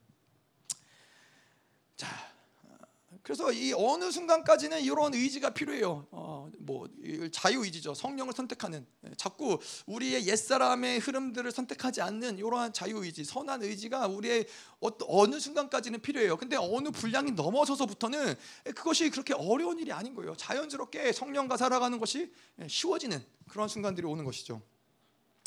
자, 우리가 이 영성의 네 단계를 우리가 뭐 영성의 단계들을 여러 가지로 있지만은 길갈에서 베델로 가고 베델에서 여리고 여리고에서 요단 이제 엘리사가 엘리야를 쫓아갔던 그 과정들이잖아요. 길갈에 쫓아가고 여기 멈춰라 그랬더니 아닙니다. 저는 어, 당신을 끝까지 따라가겠습니다. 그래서 요단까지 근데 이 길갈이라는 곳이 상징하는 것은 무엇이냐면은 죄로부터 해방된 곳인 것이죠. 죄로부터 해방된 감격을 맞이하는 장소고 여기서부터 이제 신앙생활을 시작을 하면서 길갈에서 우리가 집중해야 집중적으로 해야 될 거는 계속 기도하는 훈련 그리고 예배하는 훈련 말씀한 말씀을 먹는 훈련 이 훈련들을 길갈의 단계에서 계속해서 해야 되는 거예요.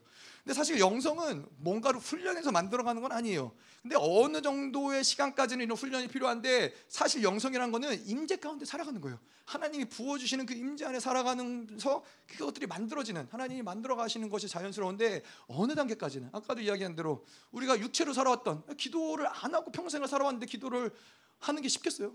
기도로 할, 기도하러 나아가는 것 자체가 전쟁이잖아요. 어, 처음 이제 신앙생활 하다 보면 예, 기도하는 거, 예배하는 거 어느 정도의 훈련이 필요하다는 것이죠. 음. 자 그런데 이 길갈이 오래 머무르면은 아, 사실 길갈의 단계에서 오래 머무르면 별로 좋지 않아요. 왜냐하면은 길갈에서 오래 머무르다 보면은 죄에 대한 인식들이 점점 점점 약해져요. 어. 그냥 적당하게 신앙생활을 하는 게 익숙해지는 게 바로 길갈의 단계라는 거예요. 길갈에서 낙오되는 이유가 뭐냐면은 이 정확한 말씀을 먹지 못해서 그렇기 때문이에요. 왜 그래요? 아까도 이야기한 대로 말씀이 정확하게 죄를 규정하고 빛으로서 어둠을 비춰주고 이러한 가운데 계속 회개하고 또 엎드리고 기도하고 이러한 삶을 살아가면서 길갈의 단계에서 그 다음 베델의 단계로 넘어가야 되는데 말씀이 정확하게 선포되지 않는다. 그러다 보면은 말씀을 정확하게 먹지 않는다. 그러다 보면은 죄에 대한 이 인식 자체가 약해지는 거예요. 죄와 싸우고자 하는 아까도 이야기한 것처럼 아, 오라 나는 공관자로다. 이 죄의 문제를 해결하고 싸우고자 하는 그 흐름들이 만들어지지가 않는 거예요.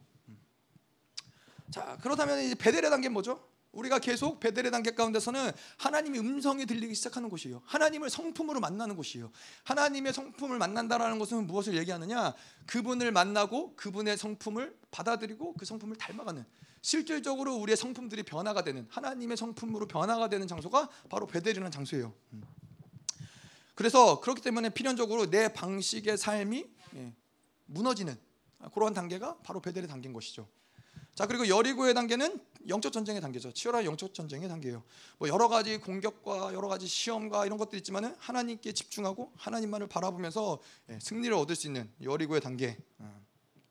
이 영적 전쟁을 교회 안에서 영적 전쟁을 어떻게 하는 누가 어떠한 사람들이 하느냐 구원의 확증을 가지고 죄와 싸워서 이길 수 있는 힘이 있고 또 하나님의 성품을 가진 자들이 어, 이러한 어, 영적 전쟁을 능히 감당할 수 있다라는 거예요. 뭐 때로는 이 교회적인 차원에서 개인적으로는 연약해도 교회적인 차원에서 함께 영적 전쟁을 하고 또 죄를 이길 수 있고 뭐 그러한 어떠한 능력이 있지만은 개인적으로는 이런 이 길갈의 단계에서 우리가 넘었어야 될 구원의 확증의 문제, 죄와 싸워서 이길 수 있는 힘을 가지고 있고 의롭다함을 선택할 수 있고 하나님의 성품을 닮아가는 이러한 단계를 통과한 사람이 영적 전쟁을 어, 능히 할 수 있다는 것이죠. 자 그리고 마지막으로 요단의 단계 예, 우리가 안식의 단계로 들어가는 것이죠. 기도도 힘들이지 않고 기도하고 믿음도 힘들이지 않고 하나님의 것을 선택하는 믿음을 믿음이 역사하고 그냥 자연스럽게 성령이 우리를 어디로 인도하든지 이끌려갈 수 있는 단계가 바로 이, 이 요단의 단계죠. 안식의 단계에 들어간다는 거예요. 자, 근데 이 길갈의 단계에서 베델에 가는 게 쉽지 않다는 거예요. 예.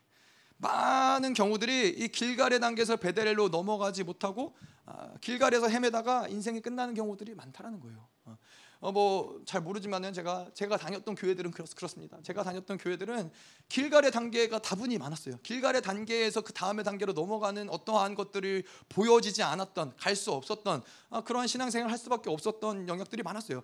길갈의 단계에서 넘어가 베델로 넘어가지 못하는 가장 큰 영향 영향이 무엇이냐? 바로 그거는 사실 교회에 있어요.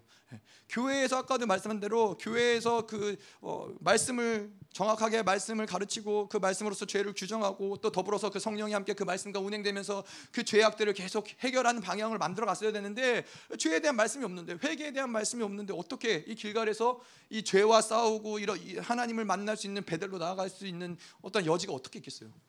다분히 교회적인 어려움들이 있다는 것이죠. 자 그런데 우리는 뭐가 어떻게 해야 돼요? 우리는 승리의 요단의 언덕까지 능히 갈 수 있어야 된다는 거예요. 아멘. 계속 의가 강성화되다 보면은 우리가 이 요단의 강, 요단의 언덕까지 요단을 건너서 요단의 언덕까지 간다라는 것이죠. 그래서 지금도 마찬가지예요. 지금도 우리 안에서 누가 강성해지고 있느냐? 어, 옛 사람이 강성해져 갖고 강력한 힘을 가지고서는 새 사람을 짓누르고 있느냐? 아니면 새 사람이 강성해져 가지고 옛 사람을 컨트롤하고 있는 상태를 유지하고 있느냐? 이 내면에서 이 전쟁은 끊이지 않고 있다라는 것이죠. 근데 우리가 계속 성령이 우리 안에서 죄에 대해서 규정하시고 의에 대해서 규정하시고 이러한 죄에 대한 규정들, 의에 대한 규정들을 계속 선택할 때마다 우리 안에서 새 사람은 강성해지면서 의가 점점 점점 강성해진다라는 것이죠. 자 그래서 이 옛사람의 목을 밟고 있는다. 이새 사람이 강성해져서 옛사람의 목을 밟고 있는다라는 것은 무엇을 또 뜻하냐면은 우리가 마귀의 일과 어, 마귀의 권세를 멸했기 때문에 옛사람을 밟고 있다 밟고 있다는 것은 뭘 얘기하느냐? 마귀를 밟고 있다는 것이 되는 거예요. 그래서 누가복음 10장 19절에 보면은 뱀과 정갈을 밟으며 원수의 모든 능력을 제할 권능을 너에게 주었으니 너희를 해칠 자가 결코 없으리라. 권세가 나오는 거예요. 옛 사람을 밟고 있는 것은 바로 적그리스도까지 우리가 밟고 있다는 거예요. 왜? 옛 사람은 누가 통치해요? 적그리스도가 통치한다는 거예요. 이 세상의 임금, 세상의 임금이 심판을 받았다는 것이죠. 자, 두 개 끝냈습니다. 죄에 대해서 끝냈고요, 의에 대해서 끝냈고요. 자, 심판에 대해서. 자, 심판에 대하여람은 이 세상 임금이 심판을 받았습니다. 자, 그래서 이 어, 죄의 분량, 어떤 사르스의 힘이 해결되는 만큼 세 사람의 분량은 커지는 것이고 의는 강성해지는 것이고 계속 승리할 수 있는 여건들이 만들어지는 어, 그런 것이 어, 바로 이 죄에 대해서 의에 대해서 받아들이는 존재에게 드러나는 것이죠. 자, 근데 심판에 대해서라 함은 심판은 결국은 내 존귀가 무엇이냐를 확증하는 단계가 바로 이 심판이라는 거예요. 심판에 대해서 알게 한다는 거예요. 음.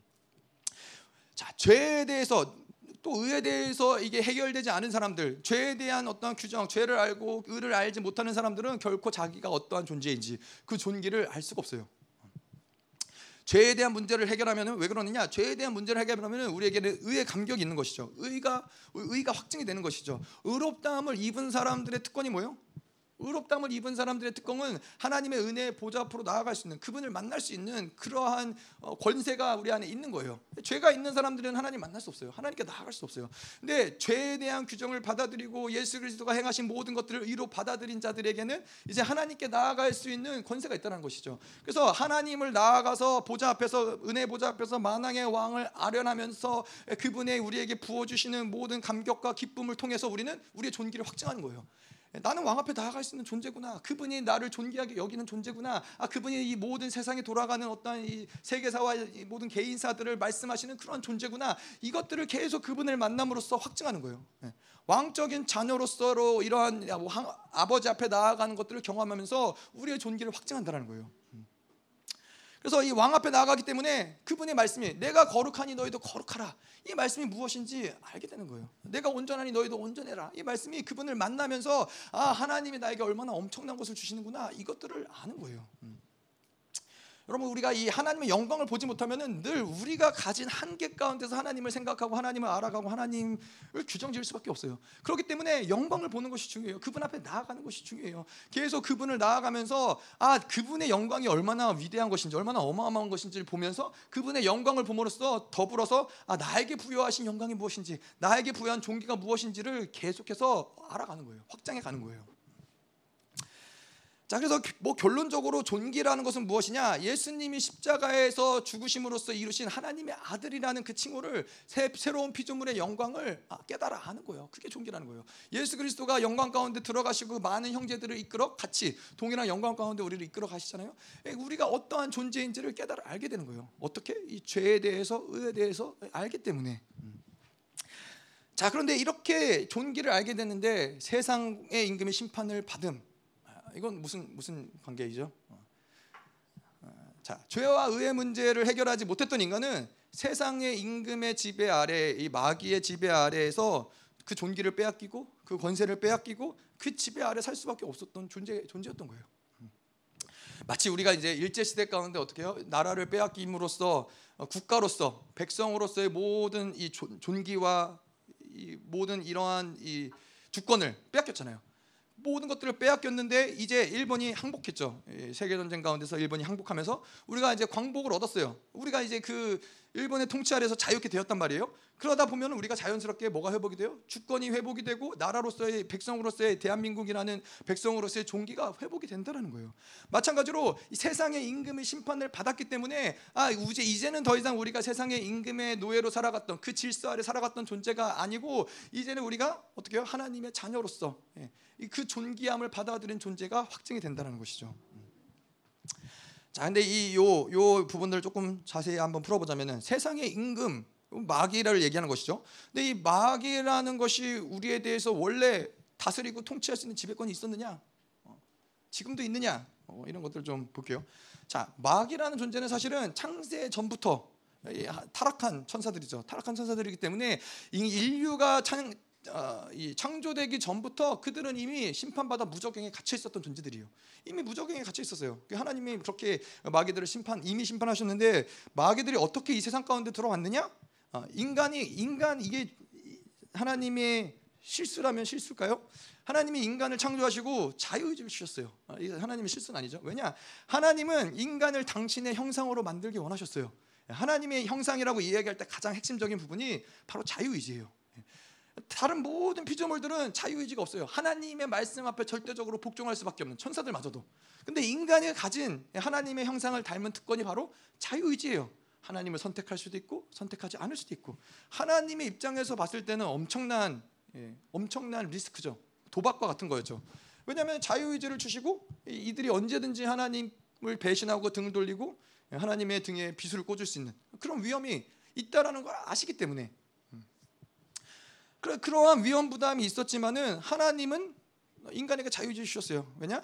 하나님은 인간을 사랑하기를 원하셨고 인간과 사랑의 관계를 만들기 원하셨기 때문에 자유의지가 없는 상태는 사랑할 수 있는 상태가 아니에요. 예, 일방적인 복종, 일방적인 복종을 통해서 어, 하나님을 선택하는 그건 하나님 원하시는 사랑의 모습이 아닌 것이죠. 자유 의지를 가진 상태에서 하나님을 선택할 수도 선택하지 않을 수도 있는 상황 가운데서 하나님을 사랑하고 선택하는 그 관계를 하나님이 원하셨던 거죠. 음. 그래서 인간에게 자유 의지를 주셨는데 그 자유 의지를 주셨던 결과가 뭐예요? 어, 인간이 예, 하나님을 선택하지 않은 거죠. 하나님을 부인하고 원수를 선택했어요.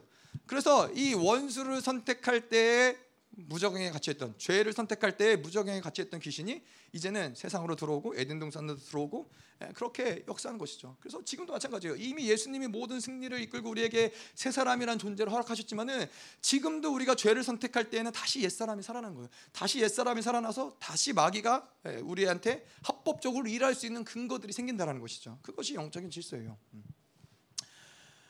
자, 그런데 중요한 건 그거예요. 이 어, 마귀들이 완전히 자유하게 된 것. 이거는 어떠한 면에서는 인간의 실패죠. 우리가 실패한 것이죠. 아, 하나님 하나님을 선택했어야 되는데 하나님을 선택하지 않고 마귀를 선택했기 때문에 이미 붙잡혀서 어, 이 갇혀 있었던 마귀에게 자유를 주는 꼴이 된 거란 것, 된, 된 거란 말이죠. 우리의 실패지만은 이거는 하나님은 이거를 실패로 여기지 않는다라는 거예요. 하나님은 여기서 아, 인간의 내가 인간을 창조했는데 인간이 나를 배신하고 인간이 어, 원수를 선택했구나 이제 끝이다. 하나님이 그것을 인간의 실패로 여기지 않고 이걸 무엇으로 바꾸느냐? 마귀를 또 한 번 진멸할 수 있는 마귀를 또 한 번 패배시킬 수 있는 어, 하나님이 우리의 승리를 이거를 바꾸기 위해서 하나님이 일하셨다는 거예요. 이미 이 전의 승리를 하나님이 홀로 마귀들의 모든 이, 이 마귀들을 묶어서 무적행에 가다 놓다면은 이제는 하나님이 우리를 통해서 마귀들을 심판할 수 있는 마귀들을 묶을 수 있는 우리의 승리로 하나님이 그것들을 가져가신다는 거예요. 그래서 창세 이전부터 마귀는 어떠한 경우에도 하나님의 전략을 이겨본 적이 없어요. 승리해 본 적이 없어요. 늘 무엇을 시도하였든 마귀는 결국 패배로 끝날 수밖에 없는 존재가 됐다는 것이죠. 음. 자, 그래서 우리가 이제는 어, 마찬가지로 우리가 명문상 의인이 됐죠. 예수 그리스도가 죽음으로써 그의 예수를 믿는 예수를 선택하는 그분이 우리를 위해서 죽으셨다는 걸 받아들이는 자들은 명분상 의인이 됐어요. 예. 그것은 바로 법적 의인이 됐다는 것이죠. 예. 뭐 예수님이 값을 다 치르셨기 때문에 내가 여전히 어, 뭐죄 행위를 할 수 있지만은 법적으로는 여전히 의인이에요. 예. 법적으로 아무 문제가 없어요. 마치 죄를 하나도 짓지 않은 것처럼 우리는 법적 의인이 됐어요. 근데 그 상태에서 하나님이 우리 우리로 어, 끝나는 것이 아니라 명분상 의인에서 실질적으로 진짜로 우리가 의를 행하고 항상 죄를 멀리하고 의가 강성화되는 그러한 상태로 하나님 우리를 만들어 가시는 것이죠. 근데 이러한 과정 가운데 어, 중요한 역할을 하는 게 누구예요?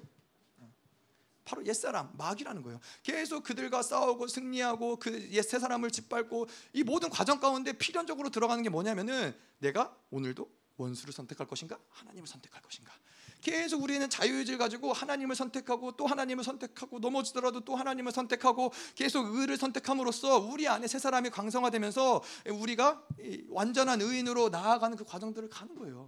예. 그러니까 사실 마귀는 야이 인간이 죄를 선택하고 넘어지고 이제 인간은 실패했구나, 인간은 하나님을 떠났구나라고 생각할 수 있지만은 오히려 그것이 우리에게 하나님은 기회를 만드셔서 우리로 실질적인 의인을 하나님이 계속 선택 하나님을 선택하면서 하나님의 사랑의 파트너로 성장해가는 모습을 만들어가는 것이죠. 그 하나님은 그래요. 우리 어떠한 상황 가운데 이걸 뭐 개인적으로 가져가더라도 내가 어떠한 상황, 내가 어떠한 죄를 짓고 내가 내 모든 상황과 환경이 다 실패로 끝나고 내가 하나님을 배신하고 또 배신하고 하나님을 떠나고 아무리 그런다 할지라도 모든 인간의 실패를 승리로 바꿀 수 있는 방법이 하나님은 있으시다라는 거예요. 그게 하나님의 자신감이죠. 그래서 내가 너희가 어떠한 선택을 할지라도 결단코 내가 너를 책임질 수 있다. 이게 욥기서에서 하나님이 원수에게 어, 시험해 봐라. 욥을 시험해 봐라. 그는 의인이다. 근데 혹 그가 실패하더라도 나는 그를 책임질 수 있는 모든 방법이 나에게 있기 때문에 그러 당당히 얘기할 수 있었다는 거예요. 그래서 우리는 우리는 우리의 자신감은 뭐예요? 어, 우리 아까도 말씀드렸지만은 나 자신을 볼 때는 여전히 소망이 없어요. 내 자신을 볼 때는 넘어질 수밖에 없고 여전히 내 실, 넘어지는 이 옛사람의 강성해진 모습들이 있지만은 그러한 모든 것들을 이겨내는 것이 무엇이냐? 바로 하나님에 대한 믿음이에요. 아, 하나님이 하나님이 모든 것을 책임지신다. 하나님이 나의 실패를 반드시 하나님의 승리로 이끌어 가실 것이다. 그것이 확증을 할 수 있는 그 예가 무엇이에요? 바로 십자가잖아요. 인간이 모든 하나님을 배신하고 하나님을 떠나고 이스라엘 이스라엘마저도 실패 가운데 있었지만은 그 모든 실패를 어떻게 승리를 이끄세요? 예수 그리스도를 십자가에서 못 박혀 죽으심으로써 모든 인류를 다시 의롭다함을 받을 수 있는 하나님께 나아갈 수 있는 존재로 만드시는 것이 하나님의 전략이었다는 거예요. 음. 아멘. 자, 그래서 이 죄가 들어오고 원수들이 세상 임금의 질서를 만들었지만은 예수님이 십자가에서 이 모든 것들을 끝내버리셨어요. 마귀를 멸하셨어요. 그래서 창세기 22장에 뭐라 그래요? 너희가 원수의 대적의 문을 취했다. 대적의 문을 취한 건 뭐예요? 여러분 이 제가 보니까는 그러더라고요. 전쟁을 하면은 뭐 요즘엔 안 그러지만 예전에는 이제 성을 함락시키고 성을 뺏어야 되잖아요. 그래서 그 나라를 이제 함락시키는 건데 성을 뺏기 위해서 가장 핵심적으로 해야 될 일이 예, 문을 뚫어야 되는 거예요. 왜냐하면 이 문이 굳건히 닫혀 있기 때문에 뭐 벽을 오를 수도 있지만은 벽을 뭐 사다리를 놓고 올라가더라도 결국에는 문을 열고선 예, 이, 이, 이 군대가 들어가서 점령을 해야지만 승리를 하는 것이죠. 그래서 대적의 문을 취했다는 것은 뭐냐면은 원수의 패배를 내가 가지고 있다는 원수의 승리와 패배를 내가 결정을 한다는 거예요. 그 내가 문을 닫아놓고 문을 열어놓고 이 모든 결정권이 나에게 있다는 거예요. 음. 그래서 원수가 패배한 것을 우리가 확증 짓고 사는 존재라는 것이죠. 어, 이걸 믿어야 되는 거예요. 아무리 그들이 무슨 짓을 할지라도, 아무리 그들이 뭔가 지금 나를 완전히 박살내고 무너뜨리는 것 같을지라도, 어, 그들은 패배할 수밖에 없는 존재다. 그들의 승패는 우리에게 달려있지, 그들에게 달려있지 않다. 내가 지금은 완전히 깨지고 박살나지만은 두고 봐라. 반드시 그들이 패배한다. 이러한 것을 믿고 사는 존재인 것이죠. 음. 그래서 우리가 이 원수의 우리는 그래서 이 원수의 무장을 해제할 수 있는 권세가 있는 자들, 뱀과 정갈을 밟은 밟을 수 있는 그러한 제어할 권세가 우리에게 있다는 거예요. 악한 자들을 우리 건드릴 수 없는 거죠. 이것이 바로 세 사람에게 주어진 영광인 거예요. 이 교회가 가진 권세가 얼마나 어마어마해요. 교회가 가진 권세라는 것이 루시퍼로부터 모든 쫄개에 이르기까지의 모든 이 원수의 라인들을 완전히 무너뜨릴 수 있는 초토화시킬 수 있는 그것이 바로 교회가 가진 권세라는 거예요. 왜? 예수 그리스도가 이미 승리하셨고 그 승리를 교회에게 주셨기 때문에. 아멘. 자, 그럼에도 불구하고 예, 그럼에도 불구하고 우리가 여전히 예, 세상의 임금에 낚이는 이유는 무엇이냐? 아, 사르스 그러니까 우리 안에 여전히 있죠. 우리 육체가 여전히 있기 때문에 육체를 선택하면 어쩔 수 없어요. 예, 육체를 선택하면 다시 세상의 임금의 질서 안에 옛사람의 존재로 어, 갈 수밖에 없다는 거예요.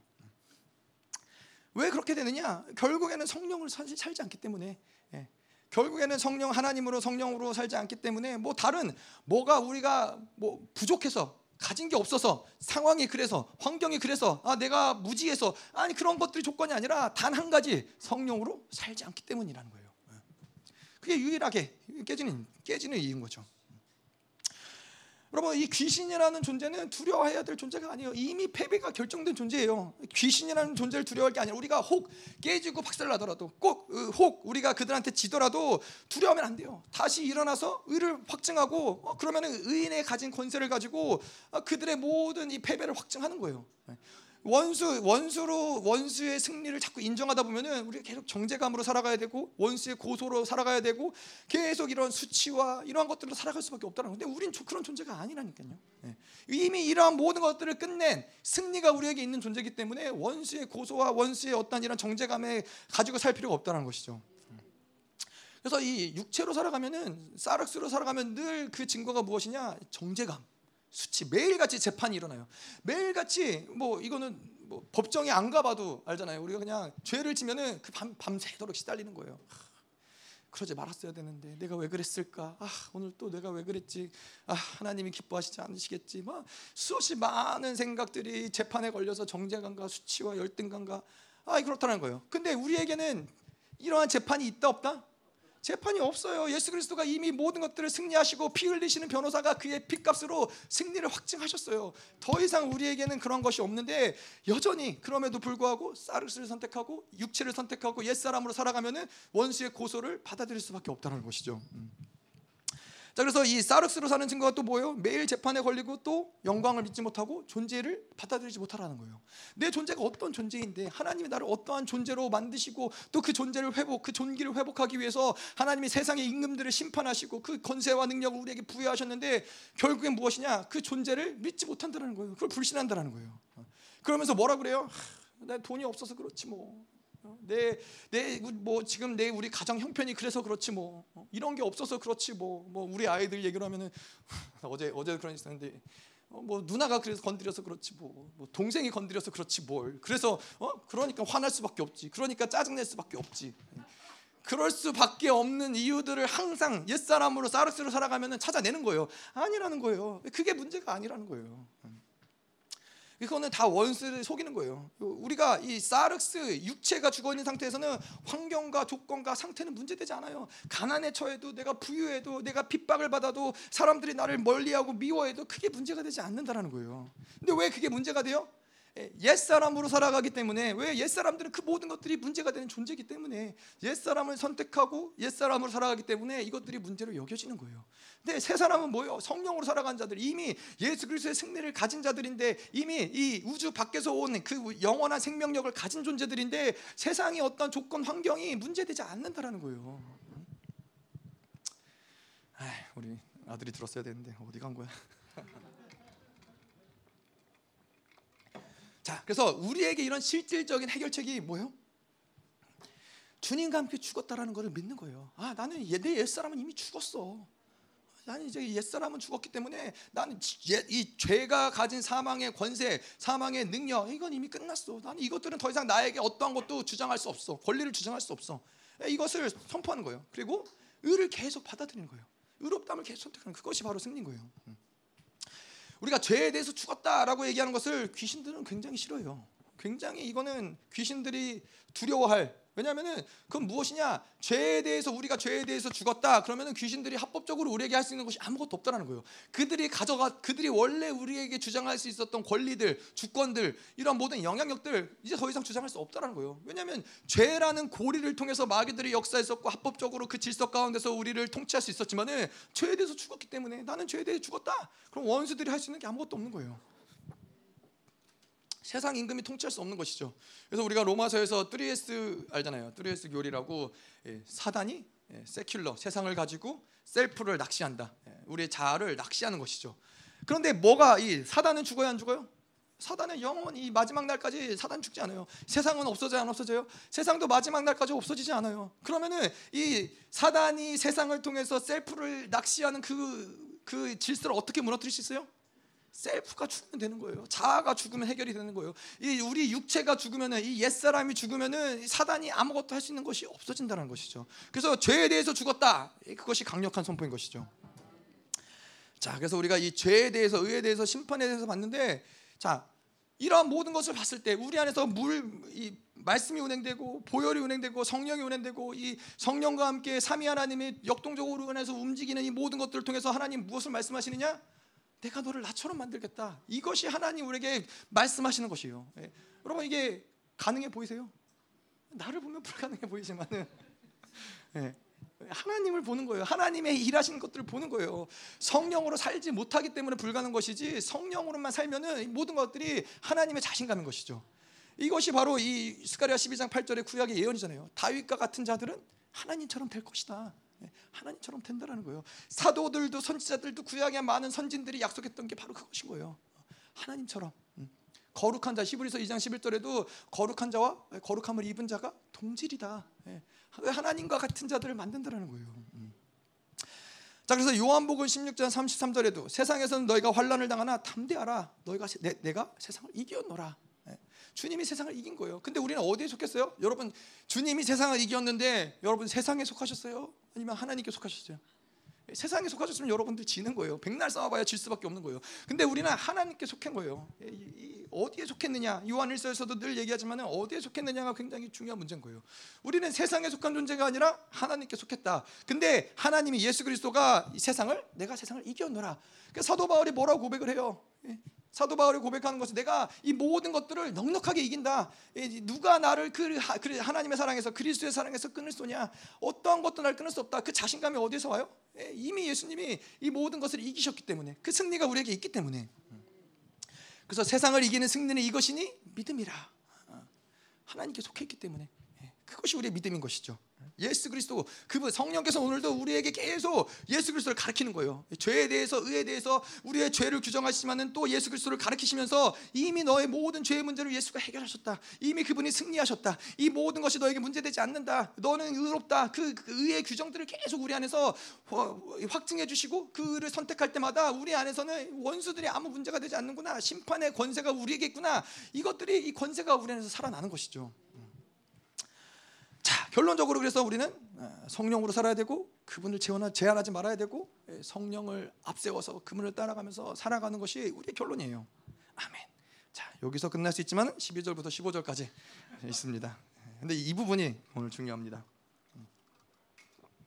12절부터 예, 15절까지는 그렇게 길지 않을 수 있어요. 근데 중요해요. 자, 내가 아직도 너에게 이를 것이 많으나 지금 너희가 감당하지 못하리라. 아, 예수님이 이제 제자들에게 말씀하시는 것이죠. 잃을 것이 많아요. 제자들에게 얘기해주고 싶은 것이 많은데 어, 얘기할 수 없다는 거예요. 왜냐? 아직 성령이 오시지 않았기 때문에 무슨 말을 해도 별로 소용이 없는 거예요. 아, 그래서 이 14장 26절 요한복음 14장 26절에 보면은 보혜사 곧 아버지께서 내 이름으로 보내실 성령 그가 너에게 모든 것을 가르치시고 내가 너에게 말한 모든 것을 생각나게 하리라 성령이 오셔야 비로소 그 말씀이 무엇이고 예수의 가르치심이 무엇이고 그가 가르치 그, 그가 어, 행하실 어떠한 이 어, 다가올 영원한 나라의 것들이 무엇인지를 성령이 오셔야 비로소 깨달을 수 있다는 것이죠. 근데 이것이 우리에게 시사하는 바는 뭐예요? 지금도 마찬가지라는 거예요. 우리가 어, 수없이 많은 말씀을 듣고 설교를 듣고 그 말씀을 뭐 볼 수 있지만은 우리 안에 성령으로 살아가지 않으면 성령이 우리 안에서 운행되지 않으면은 깨달을 알 수가 없다는 거예요. 그래서 이 우리가 그 다음에 나오죠. 13절에 보면은 그러나 진리의 성령이 오시면 그가 너희를 모든 진리 가운데서 인도하시리니 그가 스스로 말하지 않고 오직 들은 것을 말하며 장래를 너에게 알게 하시리라. 성령은 진리의 성령이라고 얘기하는 거예요. 성령은 진리의 성령이라는 것은 무엇이냐면은 진리와 함께 움직이는 움직이는 분이라는 거예요. 성령은 성령과 진리는 뗄래야 뗄 수 없다는 거예요. 기차는 반드시 레일이 깔린 그 레일을 따라서 기차가 움직이듯이 성령이 운행하시면 말씀을 따라서 성령이 운행하신다라는 거예요. 그래서 성령이 운행하지 않는데 우리 안에 말씀이 있어봐야 의미가 없는 것이고 성령의 말씀이 성령이 있지만 말씀이 없으면은 이건 굉장히 위험할 수밖에 없는 그런 이 그렇죠. 이 뭐 어떤 이 예전에 오순절 어떤 이런 흐름들 가운데 있었던 많은 교회들이 말씀이 없고 어떤 성령의 역사가 드러난다. 이러한 부분들이 굉장히 위험할 수밖에 없는 게 말씀이 없는 상태에서 성령의 일하심 일하심을 계속해서 드러내다 보면은 그것이 어디가 성령의 일하심이고 어디가 뭐 귀신들이 역, 사 틈타는 곳이고 이런 것들이 어 그냥 굉장히 아무런 보호 없이 운행된다는 거예요. 근데 성령은 반드시 말씀을 따라서 운행하는 영이에요. 그분은 진리를 따라서 운행하는 영이에요. 말씀을 따라서 치유의 역사가 드러나는 것이고 말씀을 따라서 따라서 능력이 권세가 드러나는 것이지 말씀과 별개로서 그냥 능력 그 자체 어떤 그러한 어떤 치유 그 자체 그렇게 일하시지 않는다는 것이죠. 예. 그래서 교회는 반드시 말씀이 있어야 되는 것이고 예, 말씀이 말씀이 있다면은 말씀은 있는데 우리 교회는 성령이 일하시지 않는다. 예, 그것도 말이 되지 않는 거예요. 진리의 성령이신데 진리가 분명히 선포되고 진리가 있다라면은 반드시 그 진리를 따라서 성령은 역사할 수밖에 없다는 것이죠. 음. 자 그래서 이 진리가 움직인다. 그렇다면 그것은 요한일서 5장 8절에 거기에 뭐가 포함이 되냐면은 예, 보혈이 예, 물과 성령과 피는 하나다. 아, 그렇게 얘기하고 있다는 거예요. 그가 하나라는 것은 무엇을 얘기하냐? 하나를 지향한다. 한 방향으로 움직인다라는 거예요. 물이 움직이면은 어, 말씀이 움직이는데 성령이 다른 곳을 향해 가지 않고 어, 성령이 움직이는데 보혈이 다른 곳에서 일하지 않는다라는 거예요. 말씀이 우리 안에서 죄를 드러내셨다. 그럼 어떻게 돼요? 이것을 죄를 드러내시면 성령이 그것을 죄로 규정하시고 그 죄로 규정이 될때 우리가 그것을 받아들일 때 보혈이 같이 운행되면서 그것을 정결케 한다는 거예요. 물과 피와 성령은 함께 같이 역사한다는 것이죠. 음. 자 그래서 우리 안에서 우리 안에는 이러한 새로운 피조물이 됐을 때는 이 영광이 우리 안에서 운행된다라는 거예요. 이 이 존재는 이 새로운 영광이 가진 새 피조물이라고 말했을 때 그 새로운 피조물은 이전의 존재와 완전히 다른 존재 방식을 가지고 살아가는 거예요. 음. 자 그래서 진리의 성령님 그분이 이 진리의 성령님이라는 그 진리라는 것이 왜 중요해요? 말씀이라는 것이 바로 하나님 그분 자체이기 때문에 그래요. 그분의 존재 자체, 그분의 권세와 그분의 위엄, 예, 그분의 영광, 예, 그 모든 것이 바로 말씀 그 자체라는 것이죠. 그래서 고린도서 4장 4절처럼 복음의 영광이 계속 우리 안에서 움직이는 거예요. 그래서 복음 그 말씀을 우리 안에 두셨다. 뭘 얘기하는 거예요? 어?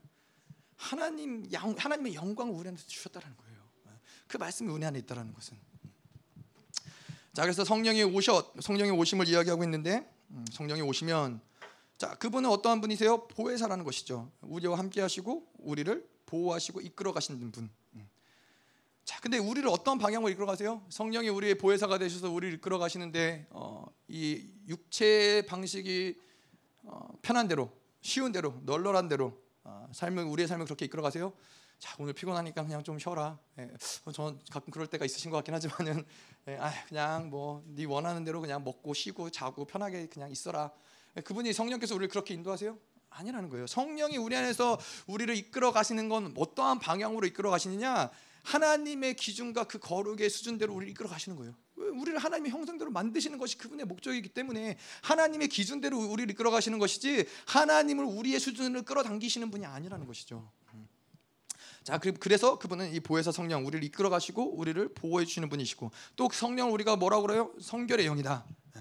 그분은 진리와 보혈과 더불어서 우리를 성결케 하는 영이에요.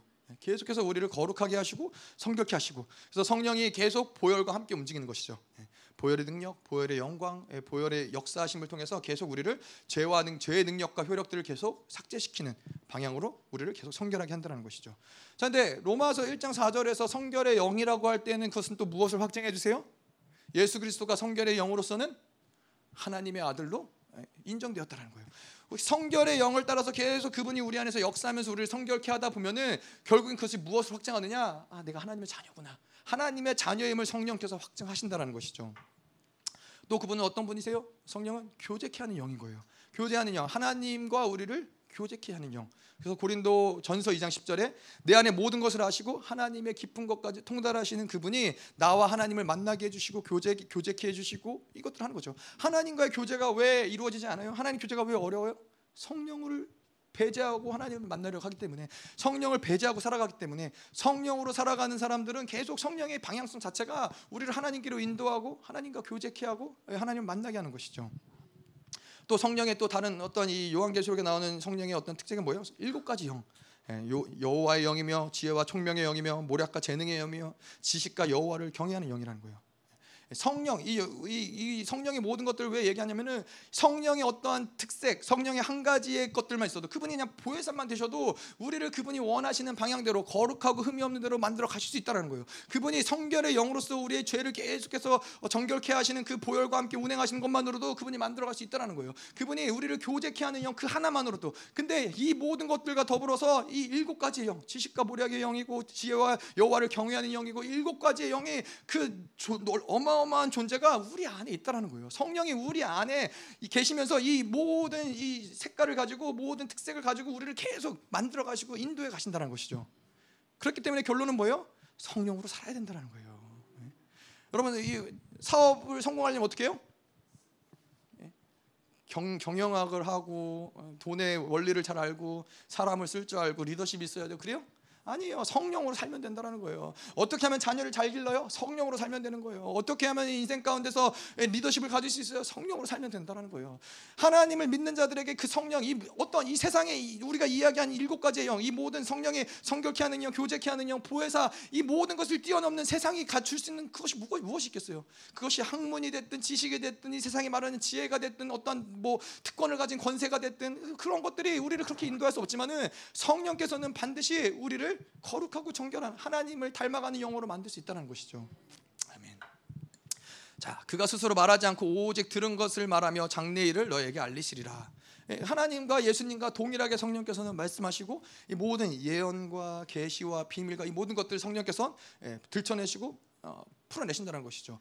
어, 성령이 이 어, 장래 일을 너에게 알게 하신다. 이것을 우리에게 뭘 뜻하냐면은 하나님과 성령과 살아가는 자들에게는 미래에 대한 불확실성 때문에 두려워할 이유가 없다는 거예요. 미래에 대해서 걱정하고 근심할 이유가 없다는 거예요. 장래의 모든 일들을 우리에게 알게 하실 뿐만 아니라 그분이 우리의 모든 미래를 정확하게 그분이 원하시는 대로 이끌어 가시기 때문에 그렇죠.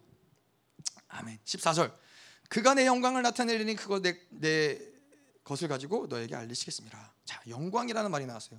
영광이라는 것은 무엇이냐? 삼위 하나님의 존재의 방식이에요. 존재 방식이라는 것을 무엇을 얘기하느냐면은 하나님이 무엇을 하든지 무엇을 말하든지 어디에 있든지 어떤 생각을 하든지 어떠한 삶의 방식으로 그 삶을 살아내든지 그 모든 일 가운데는 영광이 드러난다는 거예요. 하나님이 계시는 거에 영광이 드러나는 거예요. 하나님이 일하시는 거에 영광이 드러나는 거예요. 하나님 말씀하실 때는 영광이 드러나는 거예요. 그게 하나님의 존재 방식이 영광이라는 거예요. 영광 그거는 영 하나님과 영광은 뗄래야 뗄 수 없어요. 하나님은 영광 그분 그 자체인 거예요. 음.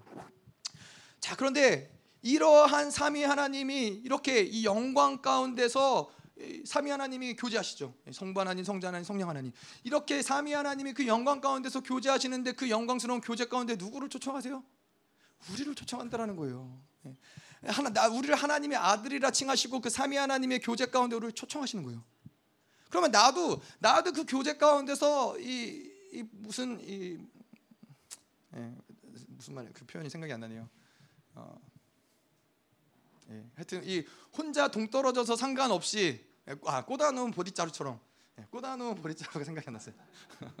네, 제가 쓰고 싶은 표현인데 생각이 안 나갖고 꽂아놓은 보리자루처럼 그분이 영, 그분들이 영광의 교제를 막 나누고 영, 그분의 모든 존재 방식 영광을 드러나는데 우리는 아무 상관없이 그냥 그 가운데 교제 가운데 그냥 몰두감치 서 있는 거예요? 아니에요. 그분이 모든 하나님의 존재 방식이 영광 가운데서 운행되고 교제될 때 우리도 그 영광에 동참한다라는 거예요. 그 영광이 우리 가운데도 임한다라는 거예요. 그래서 신약에서는 영광이 임하면 뭐예요? 에베소서에도 그렇고 골로새서에도 그렇고 그 영광이 임하면 영광의 자유가 있는 영광의 맛이 영광이라는 것을 우리가 정확히 규정하기는 어렵지만은 영광이 일어나 영광이 임할 때 드러나는 것들이 있다는 거예요. 영광의 사과를 먹을 때 네, 사과의 맛이 달콤하기도 하고 시큼하기도 하고 이런 맛들이 있듯이 영광이 임할 때는 영광에 드러나는 색깔들이 있는데 그것이 바로 영광의 자유, 영광의 풍성, 영광의 능력이라는 거예요. 그래서 영광이 임할 때는 이러한 것들이 임한다는 거예요. 자, 근데 이, 이 고린도서 3장 18절에 나를 성령이 영광에서 영광을 이끄셔서 하나님의 형상을 완성한다. 영광에서 영광을 이끈다는 거예요. 근데 다분히 성경에서 영광이라는 것을 이야기할 때는 무엇을 얘기하는 거냐면은 하나님의 영광을 얘기하는 거예요. 다 모든 영광은 다 하나님의 영광을 이야기하는 거예요. 그래서 우리에게 적용되는 영광은 뭐예요? 이건 하나님의 영광을 얘기하는 거예요. 하나님이 우리에게 너에게 합당한 인간에게 합당한 영광을 준다는 게 아니라 하나님이 가지신 그 영광의 본질이신 그 자체이신 그분의 영광을 우리에게 준다는 거예요. 그렇기 때문에 베드로전서 1장에서 천사들도 우리의 구원을 흠모할 만하다라는 거예요. 흠모한다라는 거예요. 천사들이 보고 놀란다라는 거예요. 아니 이 영광은 우리도 가질 수 없는 하나님이 가지신 그 영광 그대로인데 아니 그것이 어떻게 인간에게 주어질 수 있지? 도대체 인간이라는 존재가 뭐길래 하나님이 그들을 그렇게까지 사랑하시지? 이 천사들이 놀랄 수밖에 없다는 것이죠. 근데 하나님의 형상을 그래서 뭐라 그래요? 우리가 이 신약의 시대에서는 구약에서는 하나님의 영광을 보면 죽을 수밖에 없었어요. 이 죄인이기 때문에. 근데 신약에 와서는 우리가 어떻게 해야 돼요? 하나님의 영광을 봐야 사는 거예요. 그분의 영광을 봄으로써 은혜의 보좌 앞에 나아가 그분의 영광을 봄으로써 그분의 형상을 닮아가는 것이죠. 예. 자 그런데 이 영광 하나님의 형상을 봐야 되는데 사실 이 영광이라는 것이 우리 하나님이 우리 안에 두셨다고 했잖아요. 근데 이 영광은 천사들도 천사장들도 볼 수 없었던 거예요. 천사장들도 감히 얼굴을 들어서 그 영광을 볼 수 없었는데 하나님이 그 영광을 어디에 두셨어요? 우리 안에 두셨다는 거예요. 여러분 생각해 보세요. 태양을 보면 얼마나 오랫동안 태양을 어, 눈을 감지 않고 쳐다볼 수 있어요? 뭐 1분인들 볼 수 있겠어요? 뭐 30초인들 볼 수 있겠어요? 1분 동안 눈 뜨고 한번 보면은 눈 멀 수도 있어요. 눈 완전 시력을 잃어버 혹시 우리 애들이 해볼까 봐. 근데 이 하나님의 영광을 본다는 것은 본질적으로 내 안에 그 영광을 두셨기 때문에 우리 하나님 영광을 볼 수 있다는 거예요. 우리는 볼 수 없어요. 천사들도 천사장들도 볼 수 없는 그 영광인데 우리가 어떻게 그 영광을 보면서 그분을 닮아가요? 그분의 영광이 우리 안에 두었기 때문에 예, 그것이 가능한 것이죠. 15절 무릇 아버지께서 있는 것은 다 내 것이라. 그러므로 내가 말하기를 그가 내 것을 가지고 너에게 알리시리라 하였노라. 자, 아버지의 것은 다 내 것이다. 뭘 얘기하는 거예요? 예수님이 아버지의 것은 다 내 것이다 라고 얘기했을 때 뭘 얘기하는 거냐? 영광을 얘기하는 거예요. 그 아버지의 모든 영광이 다 내 것이다. 이제는 내 나의 영광이다. 근데 이러한 동일한 영광을 또 하나님이 어떻게 해요? 우리를 그 영광 가운데 초청하셔서 우리로 그 영광으로 살아가게 한다는 거예요. 자 그래서 하나님이 예수 그리 하나님이 가지셨던 그 영광을 예수 그리스도가 가지셨고 예수 그리스도가 받으셨던 그 영광을 우리에게 주셨는데 그 영광이 이제는 있기 때문에 이제는 뭐가 가능해요? 하나님과의 연합이 가능하다라는 거예요. 내가 내 안에 내가 내 안에 이 연합적인 관계가 가능하다라는 거예요. 말씀이 내 안에 내가 내 안에 여러분 생각해 보세요. 우리는 이 여전히 죄악과 더러움과 이런 하나님께 나아갈 수 없는 것들로 우리 안에 가득한데 하나님께 나아가서 그분과 교제라도 가능하겠어요? 그분과 연합이 가능하겠어요? 아니라는 거예요. 그분이 보혈로 우리 모든 것들을 정결케 하시고 예수의 피로 우리를 한, 한 눈곱만큼도 빼놓지 않고 모든 보혈로 우리를 덮어 버리시고 의롭다 여기시고 그리고 우리에게 하나님과 교제할 수 있는 동일한 영광을 주셨기 때문에 이제 하나님이 예수 그리스도가 담대하게 얘기하시는 게 내가 내 안에 내가 내 안에 구분이 없다라는 거예요. 거룩하게 만든 자와 거룩함을 입은 자가 동질이라는 거예요. 다르지 않다라는 거예요. 자, 그런 영광을 가진 자들에게 하나님 그렇기 때문에 뭘 얘기하세요? 무엇이든지 원하는 대로 구하라 내가 응답하리라. 기도하면 다 주겠다는 왜? 그 영광에 동참되었기 때문에 마땅히 하나님께 무엇이든지 구할 수 있는 존재가 됐다라는 거예요. 자 그래서 이 예수님이 마지막으로 이제 이, 이 유언을 제자들에게 남기시죠. 이게 요한복음 17장에 나와요. 요한복음 10장 20절에 20절 21절에 보면은 내가 비옵는 것은 이 사람들만 위함이 아니요 또 그들의 말로 말미암아 제자들뿐만 아니라 또 그들의 말 복음을 전하는 그들의 말을 듣는 모든 자들 그래서 예수를 믿는 모든 자들을 위함이라 아버지와 아버지께서 내 안에 내가 아버지 안에 있는 것 같이 그들도 다 하나가 되어 우리 안에 있게 하사 세상으로 아버지께서 나를 보내신 것을 믿게 하옵소서. 예수 그리스도의 영광, 하나님의 영광이 우리 안에 있기 때문에 그들과 이제 하나가 될 수 있다. 연합이 예, 하나님의 창세 때부터 그토록 바라던 인간과 하나됨, 그 사랑의 교제 이것이 가능해지는 것이 이제 예수 그리스도를 통해서 열렸다라는 것이죠. 22절에 보면은 내게 주신 영광을 내가 그들에게 주었사오니 예. 하나님이 예수 그리스도께 주신 그, 그, 하나님의 영광 그 영광을 이제 내가 그들에게 주었다라는 거예요. 이는 우리가 하나 된 것 같이 예수와 하나님이 하나인 것처럼 그들도 하나 되게 하려 합니다. 창세전에 가졌던 그 모든 영광의 교제, 성부 하나님, 성자 하나님, 성령 하나님 가졌던 그 놀라운 교제의 영광을 누구에게 주셨어요? 우리에게 주셨다라는 거예요. 그분과 우리가 하나라는 거예요. 자, 17장 그래서 이 23절에 보면요. 계속 볼게요. 내가 그들 안에 있고 아버지가 내 안에 계시어 그들로 온전함을 이루어 하나가 되게 하려면 아버지께서 나를 보내신 것과 또 나를 사랑하신 같이 그들도 아, 사랑하신 것을 세상으로 알게 하려 하십니다. 영광의 문제는 또 무슨 뭐의 문제요? 사랑의 문제라는 거예요. 영광의 영광을 주셨다는 것은 사랑을 주셨다는 것이고 사랑을 주셨다는 것은 생명을 주셨다는 거예요. 음. 우리가 우리가 뭐길래 여러분 음. 그렇지 않습니까? 우리가 뭐길래 하나님이 예수 그리스도가 죽으면서 마지막으로 남기는 유언이 아, 이제 비로소 내가 아버지와 하나인 것처럼 그들도 우리가 하나 될 수 있는 그 영광을 이제 내가 그들에게 줄 수 있다는 것이죠.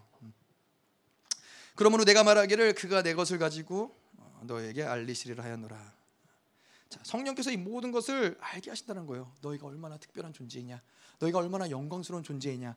죄에 대해서 의에 대해서 심판에 대해서 성령께서 가르치시고 말씀하시면서 결국에는 그것이 무엇을 얘기하는 거예요?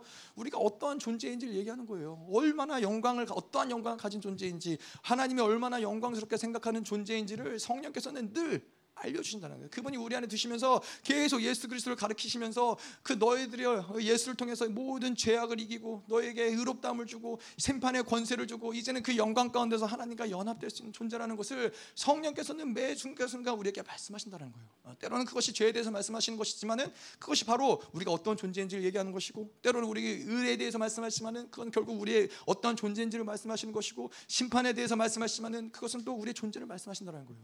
왜냐?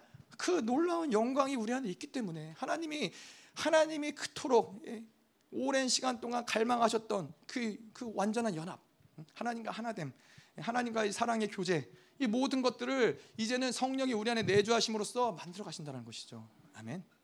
자, 우리가 이렇게 말씀 마치도록 하고요. 기도하도록 하겠습니다.